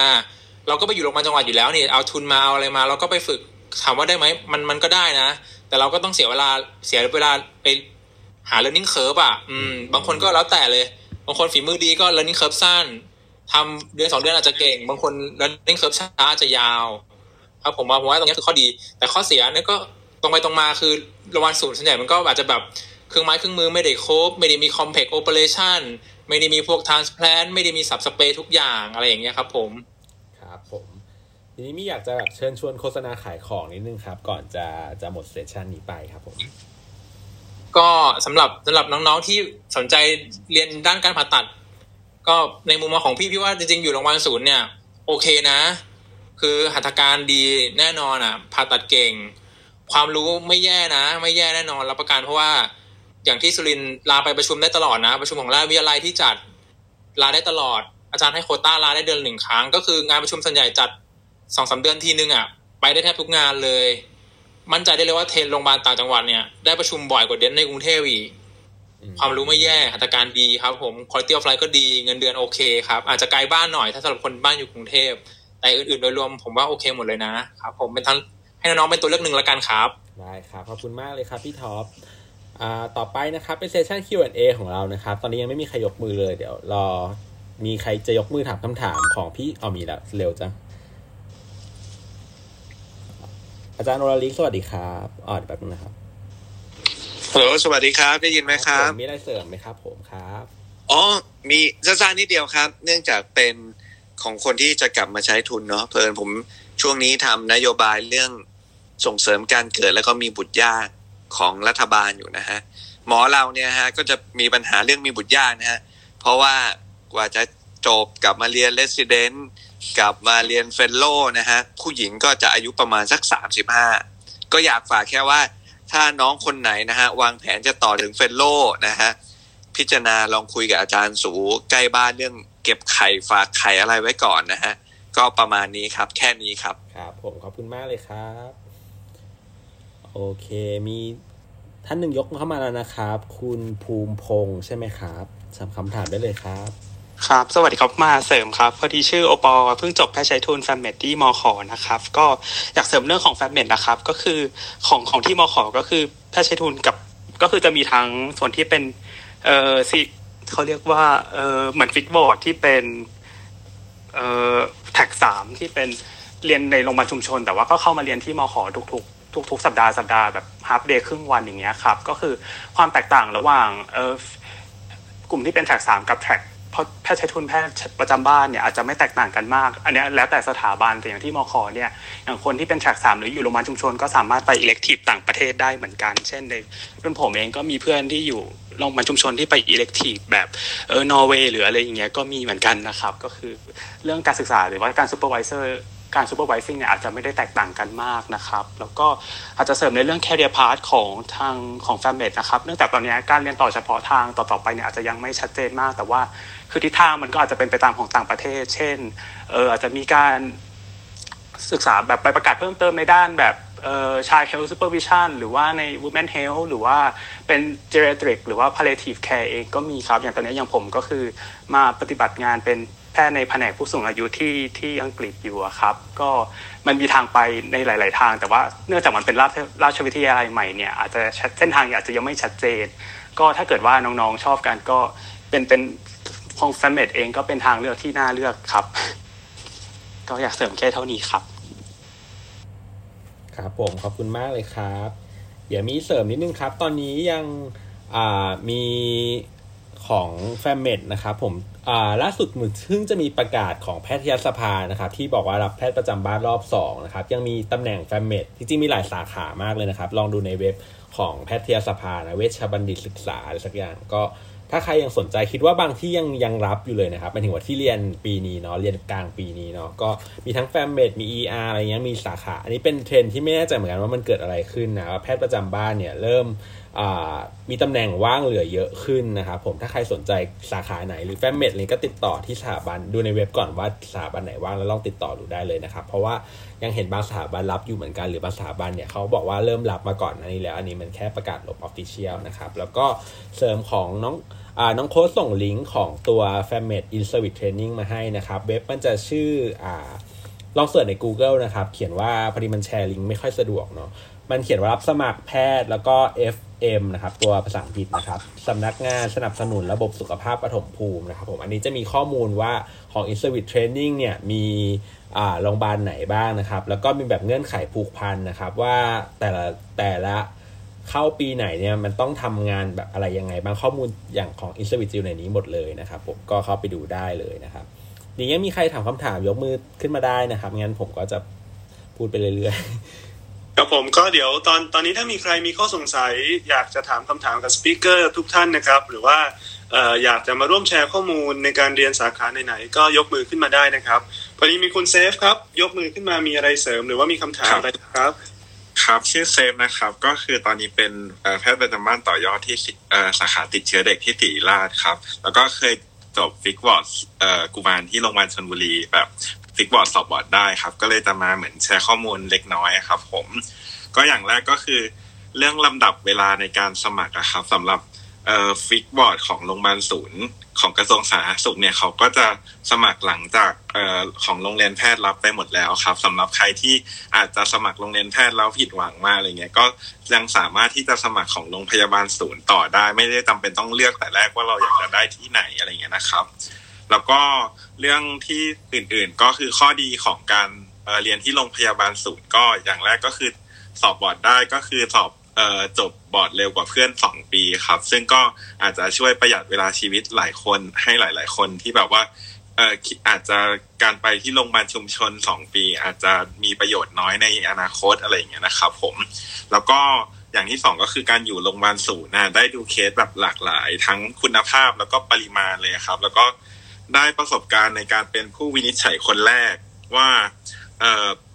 ถ้าเคสแบบนี้มาแล้วเราต้องดูคนแรกเราจะวินิจฉัยแล้วก็รักษาอย่างไรครับ ผมแล้วก็ถ้ามีหัตถการก็จะได้ทำมากด้วยกว่าโรงเรียนแพทย์แน่นอนครับ แล้วก็เรื่องที่ยังไม่ค่อยมีคนพูดคือเรื่องแบบการเป็นข้าราชการนะครับ คืออย่างแรกคือเงินเดือนเนี่ยก็คือจะได้ตามระเบียบราชการก็ได้แก่แบบเงินเดือน เงินพอตสอไม่ทำเวท แบบรวมๆแล้วที่ตัวเองแล้วก็ค่าเวนะครับ ที่ตัวเองเคยได้ก็คือประมาณเดือนละห้าหมื่นห้าถึงหกหมื่นต่อเดือน ซึ่งเป็นแบบสำหรับแบบแพทย์ที่กำลังเรียนต่อคือค่อนข้างจะเยอะเลยทีเดียวครับผม แล้วก็เหมือนในช่วงอินเทอร์หนึ่งบางทีอะเงินในส่วนของ ER หรือว่า OPD นอกเวลาในโรงพยาบาลนะก็คือค่อนข้างจะได้เยอะมาก อันนี้ขึ้นอยู่กับโรงพยาบาลของตอนนั้นโรงพยาบาลชนบุรีก็คือค่อนข้างมีให้เยอะเหมือนกันครับ แล้วก็เรื่องอายุราชการที่เท่าที่ฟังมายังไม่มีคนพูดว่า ตอนที่เรียนต่อเราสามารถได้นับอายุราชการไปด้วยได้ แล้วเพราะว่าพอแบบเป็นอินเทอร์หนึ่งเป็นแพทย์ใช้ทุนนะครับ แล้วก็เป็นเหมือนเลสิเดนต์หนึ่งสองสามในโรงพยาบาลศูนย์เนี่ยอายุราชการเขาก็จะนับต่อให้ไปเลยรวมแล้วสี่ปี พอเราจบมา เรามาทำงานที่โรงพยาบาลอื่นอะไรเงี้ยครับ ถ้ายังเป็นข้าราชการอยู่ก็สามารถแบบเลื่อนขั้นตำแหน่งเป็นแบบชำนาญการอะไรได้อย่างได้ทันทีเลยนะครับ ผมแล้วก็เรื่องความเป็นข้าราชการ เรื่องสิทธิข้าราชการก็กับสำหรับครอบครัวก็อาจจะมีประโยชน์ครับผม แล้วก็เรื่องการหาที่ทำงานด้วยครับ เพราะว่าคือ ตำแหน่งข้าราชการมันก็จะยังอยู่แม้ว่าเราจะจบบอร์ดแล้ว แล้วถ้าเราอยากจะเป็นข้าราชการต่อในโรงพยาบาลชุมชนต่าง ๆ ของกระทรวงสาธารณสุขเขาก็จะค่อนข้างจะรับเราง่ายครับ เพราะว่ามันเอ่อแบบมีตำแหน่งข้าราชการอยู่แล้วสาสามารถแบบรับได้เลย ไม่ต้องแบบขอตำแหน่งใหม่แทนตำแหน่งที่ว่างลงอะไรอย่างเงี้ยนะครับ ผม แล้วก็ในการที่อยู่ต่างจังหวัด ที่ไม่ใช่กรุงเทพอะครับ ก็อาจจะมีบางอย่างที่โรงพยาบาลในกรุงเทพไม่มีให้ เช่นแบบที่จอดรถแล้วก็ค่าของชีพอาจจะถูกกว่าครับ แล้วก็แบบระบบอาวุโสไม่อาจจะไม่ได้เข้มข้นมาก สามารถแบบคอนแทคสตาฟได้เลยปรึกษาอาจารย์แล้วก็จบกับพิธีอาจจะน้อยกว่าในโรงเรียนแพทย์ แล้วก็แบบการที่ไม่ได้มีแบบเป็น fellow base แต่ว่าเป็น resident base อะไรอย่างเงี้ยครับ อาจจะทำให้ เราสามารถแบบเป็นผู้ตัดสินใจคนแรก ซึ่งคิดว่าแบบมีความสำคัญมากในการ training อะครับผมอ่าพูดถึงข้อดีไปอ๋อแล้วก็อีกข้อหนึ่งก็คือเรื่องการได้ไป elective ในโรงเรียนแพทย์ครับ ก็ในหลักสูตรของโรงพยาบาลศูนย์หลายๆโรงก็สามารถแบบให้เราสามารถเลือก elective ทั้งในและก็ต่างประเทศได้นะครับ ในช่วงที่ยังไม่มีโควิด ก็อาจจะแบบช่วงนั้นอะเป็นช่วงเวลาที่ได้อ่านหนังสือได้พักได้แบบเอ่อทำ อะไรที่เราอาจจะอยากทำในหลักสูตรนะครับ ส่วนเรื่องมาถึงข้อเสียบ้างนะครับ ผมการอยู่โรงพยาบาลศูนย์เรื่องทรัพยากรด้านวิชาการก็อาจจะน้อยกว่า เช่น อาจารย์ในโรงเรียนแพทย์ส่วนใหญ่ก็คือจะเป็นผู้สอนที่ดี ผู้ทำวิจัยที่เก่ง แล้วก็เออเป็นทุกๆอย่างในตัวคนเดียว แต่ว่าถ้าอาจารย์ในของโรงพยาบาลศูนย์บางคนก็อาจจะมาเพื่อ service อย่างเดียว ไม่ได้อยากจะสอนเท่าไหร่ แต่ว่าเป็นเป็นแบบ บังเอิญว่าจะได้รับบทบาทสอนอะไรอย่างเงี้ยครับ ก็อาจจะอาจจะสอนไม่ได้ดีเท่าอาจารย์โรงเรียนแพทย์อะไรอย่างเงี้ยนะครับ แล้วก็แหล่งวิชาการอย่างแบบ ห้องสมุดหรือว่าแบบการเข้าเว็บไซต์ access เรื่องของ paper ของโรงพยาบาลศูนย์น่ะมันก็อาจจะไม่ดีเท่าทำให้เราอาจจะต้องไปขนขวายด้วยวิธีอื่นๆนะครับ แล้วก็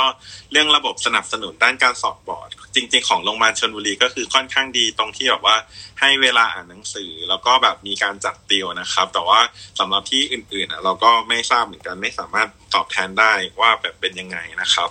แล้วก็อีกเรื่องหนึ่งที่ต้องแบบ พิจารณาก็คือเรื่องภาระงานครับผม คือบางโรงพยาบาลก็คือภาระงานมาก แล้วก็บางทีก็คือภาระงานแบบ มันขึ้นอยู่กับจำนวนคนที่มาสมัคร ส่วนใหญ่ fixed ward ที่มาใช้ทุนหนึ่งปีแล้วสอบบอร์ดได้เลยอะมันจะเต็มแต่ว่าเอ่อมันจะมีเอ่อคนทำงานในอีกส่วนหนึ่งที่เป็นแพทย์ประจำบ้านที่ต้องใช้ทุนครบมาก่อนแล้วมาสมัคร ซึ่งคนกลุ่มหลังเนี่ยเขาอาจจะมักส่วนใหญ่มักจะเป็นคนที่ผิดหวังจากการ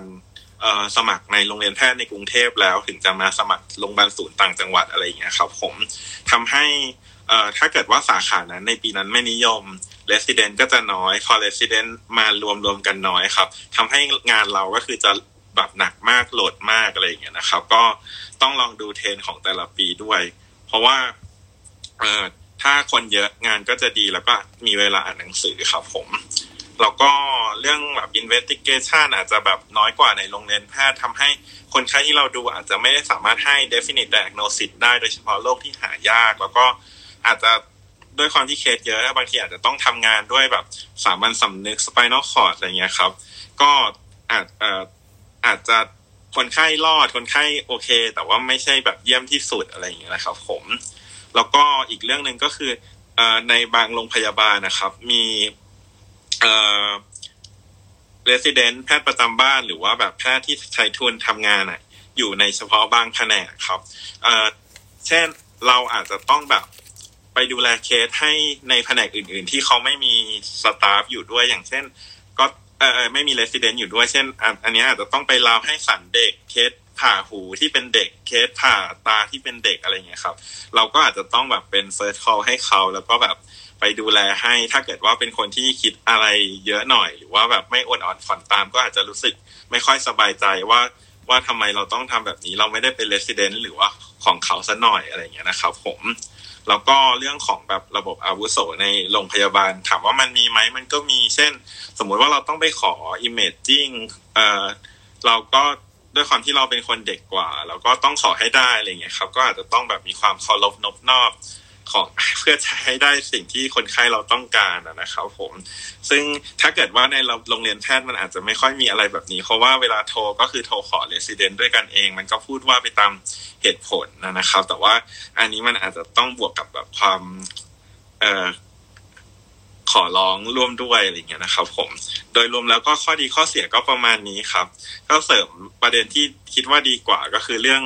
ออการได้นับอายุราชการต่อเนื่อง แล้วก็การหาที่ทำงานหลังเรียนจบได้ไม่ยากรวมถึง ถ้าเป็นสาขาของกุมารการที่จบบอร์ดโรงพยาบาลศูนย์แล้วมาเรียนต่อในโรงเรียนแพทย์ก็ยังสามารถเรียนต่อได้ในสาขาที่ตัวเองต้องการอยู่เนื่องจากแบบ fellow ของกุมารมันอาจจะไม่ได้แบบ competitive เท่าของอายุรกรรมครับผมครับ ประมาณนี้ครับ ครับขอบคุณพี่เซฟมากครับที่มาช่วยแชร์ข้อมูลในส่วนของโรงพยาบาลศูนย์ชลบุรีนะครับ ก็อันนี้น่าสนใจนะครับ เพราะว่าการออกไปอยู่โรงพยาบาลศูนย์โรงพยาบาลทั่วไปเนี่ยก็จะมีเรื่องภาระงานเรื่องความนิยมของแต่ละสาขาเข้ามาจำนวนคนที่เข้ามาเรียนก็อาจจะมีส่วนที่ทำให้ภาระงานแต่ละปีแตกต่างกันไปนะครับ ขอบคุณประเด็นนี้มากครับผม ตอนนี้เรายังเปิดรับคำถามนะครับสำหรับท่านผู้ฟังที่ฟังอยู่แล้วมีคำถามอยากจะถาม หรือว่ามีเรื่องมีข้อมูลใดๆอยากจะแชร์ ก็สามารถยกมือขึ้นมาได้นะครับ เดี๋ยวตอนนี้ขอเชิญคุณพริมครับผม เชิญครับ สวัสดีค่ะ ชื่อพริมนะคะ ตอนนี้เรียนหมออยู่ที่ประเทศอังกฤษค่ะ มีคำถามเกี่ยวกับแฟมเมดนะคะ คืออันนี้ขอถามเพราะว่าไม่อาจจะรู้สึกว่ายังไม่ค่อยเข้าใจแล้วก็ไม่ค่อยรู้เรื่องเท่าไหร่ค่ะ คือถ้าอย่างของที่อังกฤษอะพอเราเรียนหมอจบหกปี แล้วก็ทำคล้ายๆ เทียบเท่าใช้ทุนของเมืองไทยสองปีแล้วเนี่ย ก็มันจะมีถ้าอยากไปทางด้านคล้ายๆแฟมเมดนะคะ มันจะมี training ที่เรียกว่า GP อะค่ะ คือเป็น General Practitioner ซึ่งก็เรียนอีกสามปีถึงจะถือว่า qualify as a GP ก็ได้ยินมาว่า GP เนี่ยมันเทียบเท่าแล้วก็มีความคล้ายๆกับ fammed ที่ไทย ก็อยากจะถามเผื่อมีใครจะทราบว่า ถ้าเกิดสมมุติว่า หนูเรียนต่อทางด้าน GP ที่อังกฤษแล้วเนี่ยมันจะกลับมา transfer เทียบเท่ากับ fammed อะไรหรือเปล่า มันทำได้ไหมแล้วมันต่างกันยังไงอะค่ะ แล้วก็อยากถามพี่ที่คุณหมอที่ทำ fammed อยู่อะค่ะว่าที่ไทยสภาพการทำงานของ fammed เป็นยังไงทำที่ไหน เพราะว่าอย่างของอังกฤษระบบ healthcare มันเป็นแบบ เราไม่สามารถเดินไปหาแพทย์ที่โรงพยาบาลได้เลยอะค่ะ ยกเว้น A&E เพราะงั้น คนก็จะไม่ไปที่ specialist ก่อน ทุกคนต้องผ่าน GP ก่อนเท่านั้น แล้ว GP ถึงจะ refer ให้ไปที่ specialist ได้ อยากจะทราบว่าถ้าเป็นที่เมืองไทยอะ fammed คือทำที่ไหนทำเป็นกรมอนามัย หรือว่าทำเป็นเขาเขาเรียกอะไรนะศูนย์อนามัย หรือว่าทำเป็นคลินิก หรือว่าอะไรอย่างเงี้ยค่ะ แล้วก็ข้อที่สามอยากทราบว่าแบบภาพลักษณ์ของ แพทย์ fammed ที่เมืองไทยเป็นยังไงอะค่ะเพราะว่าบางเคยได้ยินบางคนบอกว่าแบบ fammed ที่ไทยบางทีไม่ได้รับการเคารพเท่ากับแพทย์ specialistบางท่านอะไรอย่างเงี้ยค่ะ ครับผมเดี๋ยวเชิญ ตอนนี้เรามี fammed อยู่ในเป็น speaker อยู่สองท่านนะครับ เชิญพี่ดีมเลยครับ เป็นคำถามที่ตอบค่อนข้างยากมากเลยครับในเรื่องที่มันถ้าถ้าถ้าจะย้ายกลับมาที่ประเทศไทยแล้วบุต GP จะเปลี่ยนมาเป็นของ fammed ในประเทศไทยหรือเปล่าอันนี้ผมไม่มีข้อมูลจริง ๆ ครับ อาจจะต้องถามอาจารย์ที่อยู่ในราชวิทยาลัย ถ้ามีข้อมูลภายหลังเนี่ยผมอาจจะมาตอบทีหลังครับ แต่ว่าส่วนเรื่องอื่น ๆ เนี่ย ก็คือจริง ๆอะผมเคยได้ยินว่าตอนไม่ว่าจะตอนไปเวิร์กช็อปหรือตอนเรียนกับอาจารย์ในราชวิทยาลัยนะครับ อาจารย์ก็พูดเสมอว่าจริง ๆ เราพยายามที่จะเรียนแบบโมเดลของอังกฤษอยู่นั่นแหละครับ ก็คือต้องการให้หมอในชุมชนเนี่ยเป็น fammed ก็คือจริง GP ของอังกฤษก็เทียบเท่ากับ fammed ในไทย ก็คือคือหมออ่าที่ทำงานเหมือนกันเรียนเหมือนกันครับ ก็คือเขาต้องการให้หมอในชุมชนอ่าทุกคนเนี่ยที่อยู่กับชุมชนเนี่ยเป็น fammed แล้วก็ประชาชนทุกคนอะ มาเข้าถึงหมอ fammed เป็นคนแรกก่อนเสมอ คือพยายามจะลดอ่าลดการที่ประชาชนอยู่ๆเขาไปหาหมอ specialist อื่นเลย เช่นไปหาหมอ ortho เองเลยไปหาหมอศัลย์เองเลยอะไรเงี้ยก็คือประเทศไทยเนี่ยต้องการที่จะเป็นอังกฤษก็คือ คนไข้เนี่ยต้องมาเจอหมอ fammed ก่อนทุกครั้ง แล้วหมอ fammed บอกว่าให้ไปหาหมอ specialist ด้านใดคนไข้ก็ถึงจะไปตามนั้นอะไรประมาณนี้ครับ ถามว่าบทบาทของหมอ fammed ในไทยตอนนี้ก็ค่อนข้างน้อยครับ แล้วก็ ประชาชนทั่วไปยังบางคนยังไม่รู้จักนะครับว่าหมอครอบครัวคืออะไรทำหน้าที่อะไรอย่างเงี้ยฮะแล้วก็ specialist สาขาอื่น ๆ เองเนี่ย ก็ยังบางคนก็ยังไม่เข้าใจว่าเราทำงานอะไร หรือเราเป็นอะไรก็บางคนก็มองเราเป็นเทียบเท่ากับ intern ทั่วไป อะไรประมาณนี้ครับทำให้การทำงานในปัจจุบันเนี่ย มันบทบาทมันยังไม่ชัดเจน แล้วก็ยังไม่ได้ถูกให้เกียรติมากเท่า specialist อื่นๆนะครับ อันนี้ส่วนตัวที่ผมรู้สึก ครับ ค่ะขอบคุณค่ะ แล้วเราจะทำยังไงให้ให้ให้ผู้ป่วยเขาเข้ามาหาแฟมเมดก่อน มากกว่าที่จะพุ่งไปที่โรงพยาบาลเลยอะค่ะอันอันนี้ยากมากครับ ก็คือปัจจุบันเนี่ยด้วยด้วยเรื่องสิทธิ์ด้วยนะคือถ้าเป็นสิทธิ์เอ่อ ประกันสุขภาพทั่วหน้าอะไรอย่างเงี้ยฮะมันคนไข้ก็จะมาที่หมอแฟมเมดก่อนอยู่แล้ว แต่ถ้าเป็นสิทธิ์บัตรทองประกันสังสังคมหรือว่าสิทธิ์อื่น ๆ เนี่ย ส่วนใหญ่เนี่ยเขาก็อยากไปเจอ specialist มากกว่าอยู่แล้วครับ เพราะว่าคนไทย mindset ตอนนี้ส่วนใหญ่นะหรือว่าแม้กระทั่งครอบครัวของผมเองญาติผู้ใหญ่เองเนี่ยก็จะมีความคิดว่าการไปเจอหมอเฉพาะทางคือเป็นอะไรที่ดีกว่าการเจอหมอเวชบัตปฏิบัติทั่วไปหรือหมอ ครอบครัวเองก็ตามเนี่ยครับก็คือมันมันจะต้องแก้โครงสร้างทั้งระบบสุขภาพ ระบบการศึกษาที่เราต้องให้ความรู้ว่า เออเราจะไปหาหมอเนี่ยเราควรติดต่อยังไงอย่างเงี้ยซึ่งประเทศไทยตอนนี้ยังคนชาวบ้านเอง หรือว่าเด็กรุ่นใหม่ๆเองเนี่ยก็ยังไม่มีความรู้เรื่องเกี่ยวกับการใช้บริการที่โรงพยาบาลเลยนะครับอันนี้ก็คือต้องต้องรอนโยบายของรัฐบาล ที่จะปรับปรุงแก้ไขครับ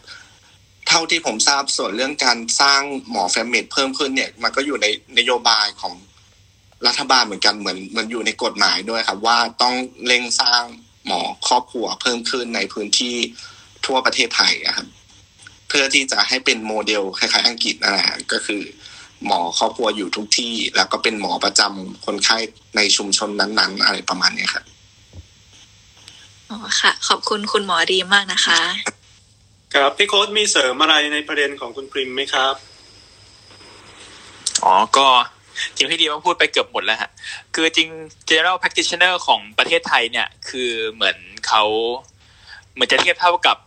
จบหมอหกปีก็คือจะเป็นบุตรเนี่ยฮะ general practitioner ฮะ GP หรือหมอ GP อะฮะ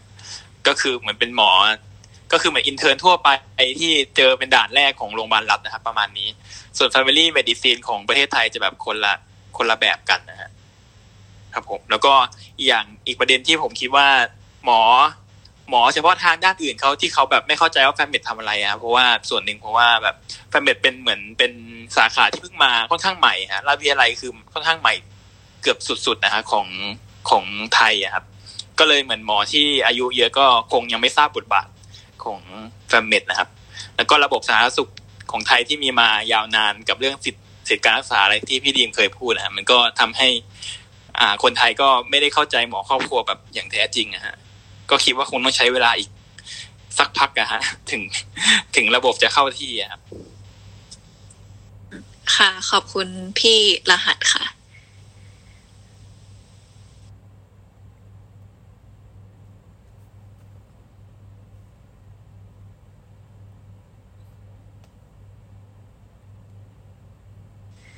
ฮัลโหล ฮัลโหลครับ ครับผมทำไมเงียบกันหมดเลยเข้าเข้าใจว่าหมอที่ไทยอะพอจบปุ๊บเขาจะเรียกเป็น general practitioner แต่ว่าถ้าเป็นที่อังกฤษมันก็ใช้คนละคำกันอะเขาเรียกเป็น junior doctor แล้วก็คือเป็นด่านหน้าที่บอกว่าอยู่ตามโรงพยาบาล A&E คือเป็นจูเนียร์สุดในทีม แล้วก็ไปทำงานตามโรงพยาบาลอื่นๆ วนอยู่ประมาณสองปีอะค่ะ แล้วถึงค่อยเข้าเฉพาะทาง แล้วคำว่า GP ของอังกฤษจะคือมันเรียก GP แต่ว่ามันก็คือถือว่าเป็นเฉพาะทาง ซึ่งได้ยินมาว่าเขาก็บอกเออมันมันมันเหมือน fammed ที่เมืองไทย ก็เลยอยากจะถามเฉยๆว่าเป็นยังไงแล้วก็ว่าเป็น field ที่น่ากลับไปทำไหมอะไรเงี้ยค่ะ ขอบคุณมากนะคะ ถ้าถ้าสมมติว่าจะให้แนะนำครับผมถ้ากลับมาเนี่ยอาจจะอยู่ในโรงเรียนแพทย์ได้ครับแล้วบางบางบางโรงเรียนแพทย์อย่างเช่นอ่ารามาธิบดีหรืออะไรเงี้ยจะมีลักษณะการจัดการ fammed ที่ค่อนข้างดีมาก แล้วคนไข้ส่วนเขาจะพยายามเอามาผ่าน OPD แฟมเมดก่อนนะครับจะเป็นลักษณะfammed เหมือนต่างประเทศเลยพูดง่ายๆแต่ว่าถ้ามาอยู่ในแบบระบบราชการแบบอ่าตามกระทรวงอะไรเงี้ยลักษณะก็ตามที่อ่าดีมโค้ดบอกไปครับมันจะ สะเปะสะปะนิดนึงครับผมถ้ากลับมาน่าจะอยู่ตามโรงเรียนแพทย์เลยน่าจะน่าจะเป็นทางที่เหมาะสมกว่าครับผม ค่ะขอบคุณมากนะคะ หรืออาจจะลองดูเรื่องการเทียบวุฒินะครับ ที่ที่ผมสงสัยในประเด็นเรื่อง MBBS MD อะไรเงี้ยฮะไม่แน่ใจเหมือนกัน เพราะว่าคือที่ไทยเนี่ยมันจบแล้วจะเป็น MD เลยเนาะแต่ว่าอังกฤษอาจจะต้องดูว่า MBBS เนี่ยมันสามารถเทียบได้กับ MD หรือยังไงบ้าง ถ้าหากว่าเทียบได้ก็คง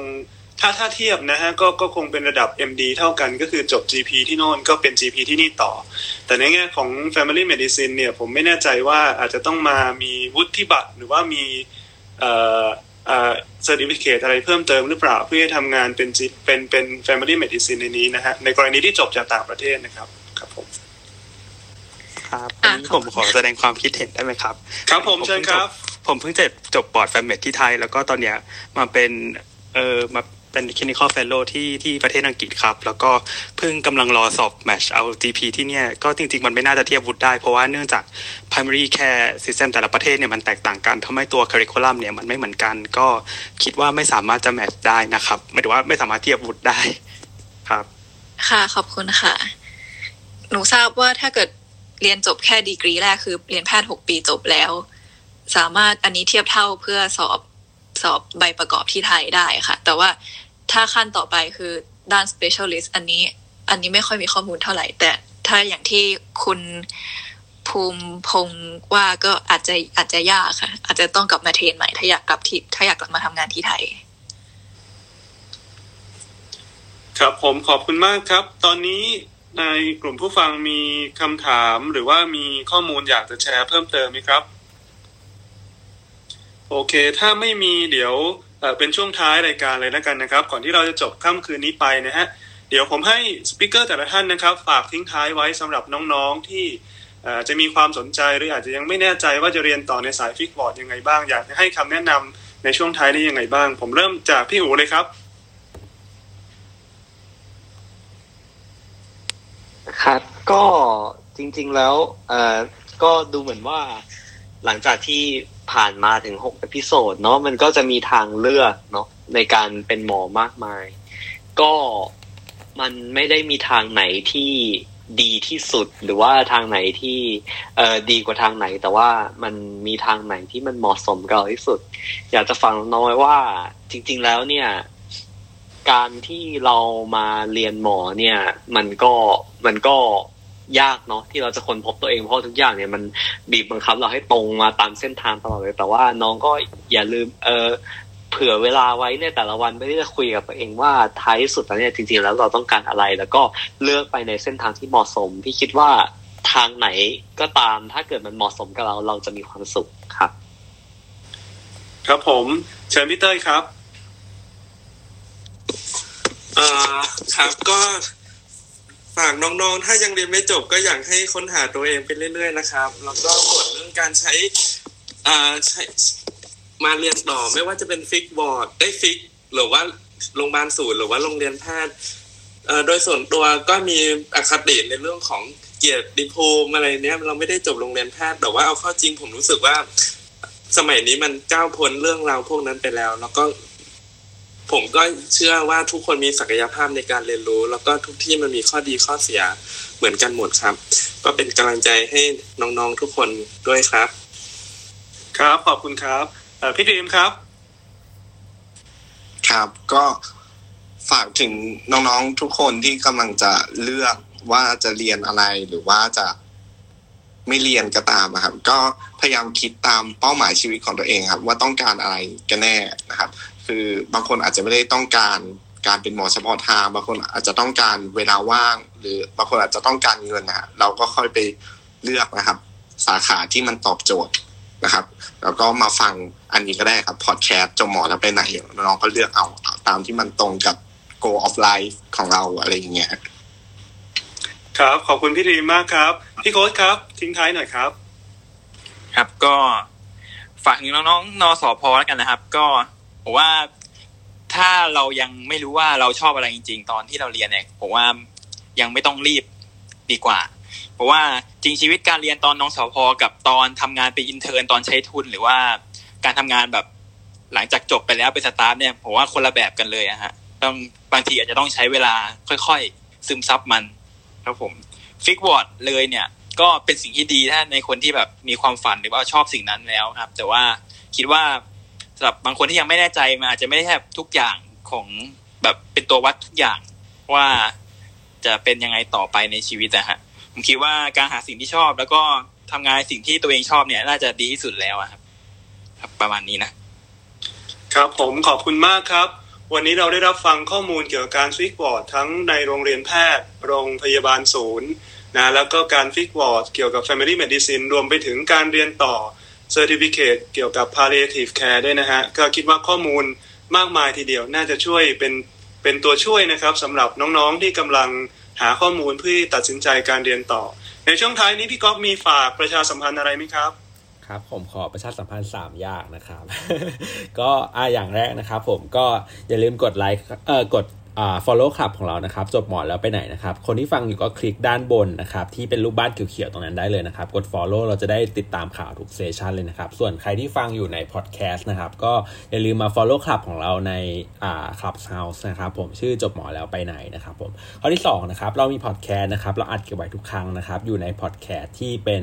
Spotify หรือว่าพวก Apple Podcast ลองเสิร์ชคำว่าจบหมอแล้วไปไหนก็จะขึ้นมาให้นะครับ ก็เดี๋ยวอันนี้ก็จะไปลงใน podcast เช่นกันนะครับข้อที่ 3 ก็ครั้งต่อไปนะครับน่าจะเป็นวันเสาร์หน้านะครับช่วงประมาณทุ่มครึ่งนะครับเราจะมาคุยกันเรื่องการเงินนะครับผมก็เป็นเหมือนว่าเราจบหมอแล้วเนี่ยเราต้องวางแผนการเงิน เพื่อจะกลับมาเตรียมตัวกลับมาเรียนต่อเรสเในช่วงที่เดือนเงินเดือนน้อยยังไงบ้างนะครับ ก็อันนี้ลอง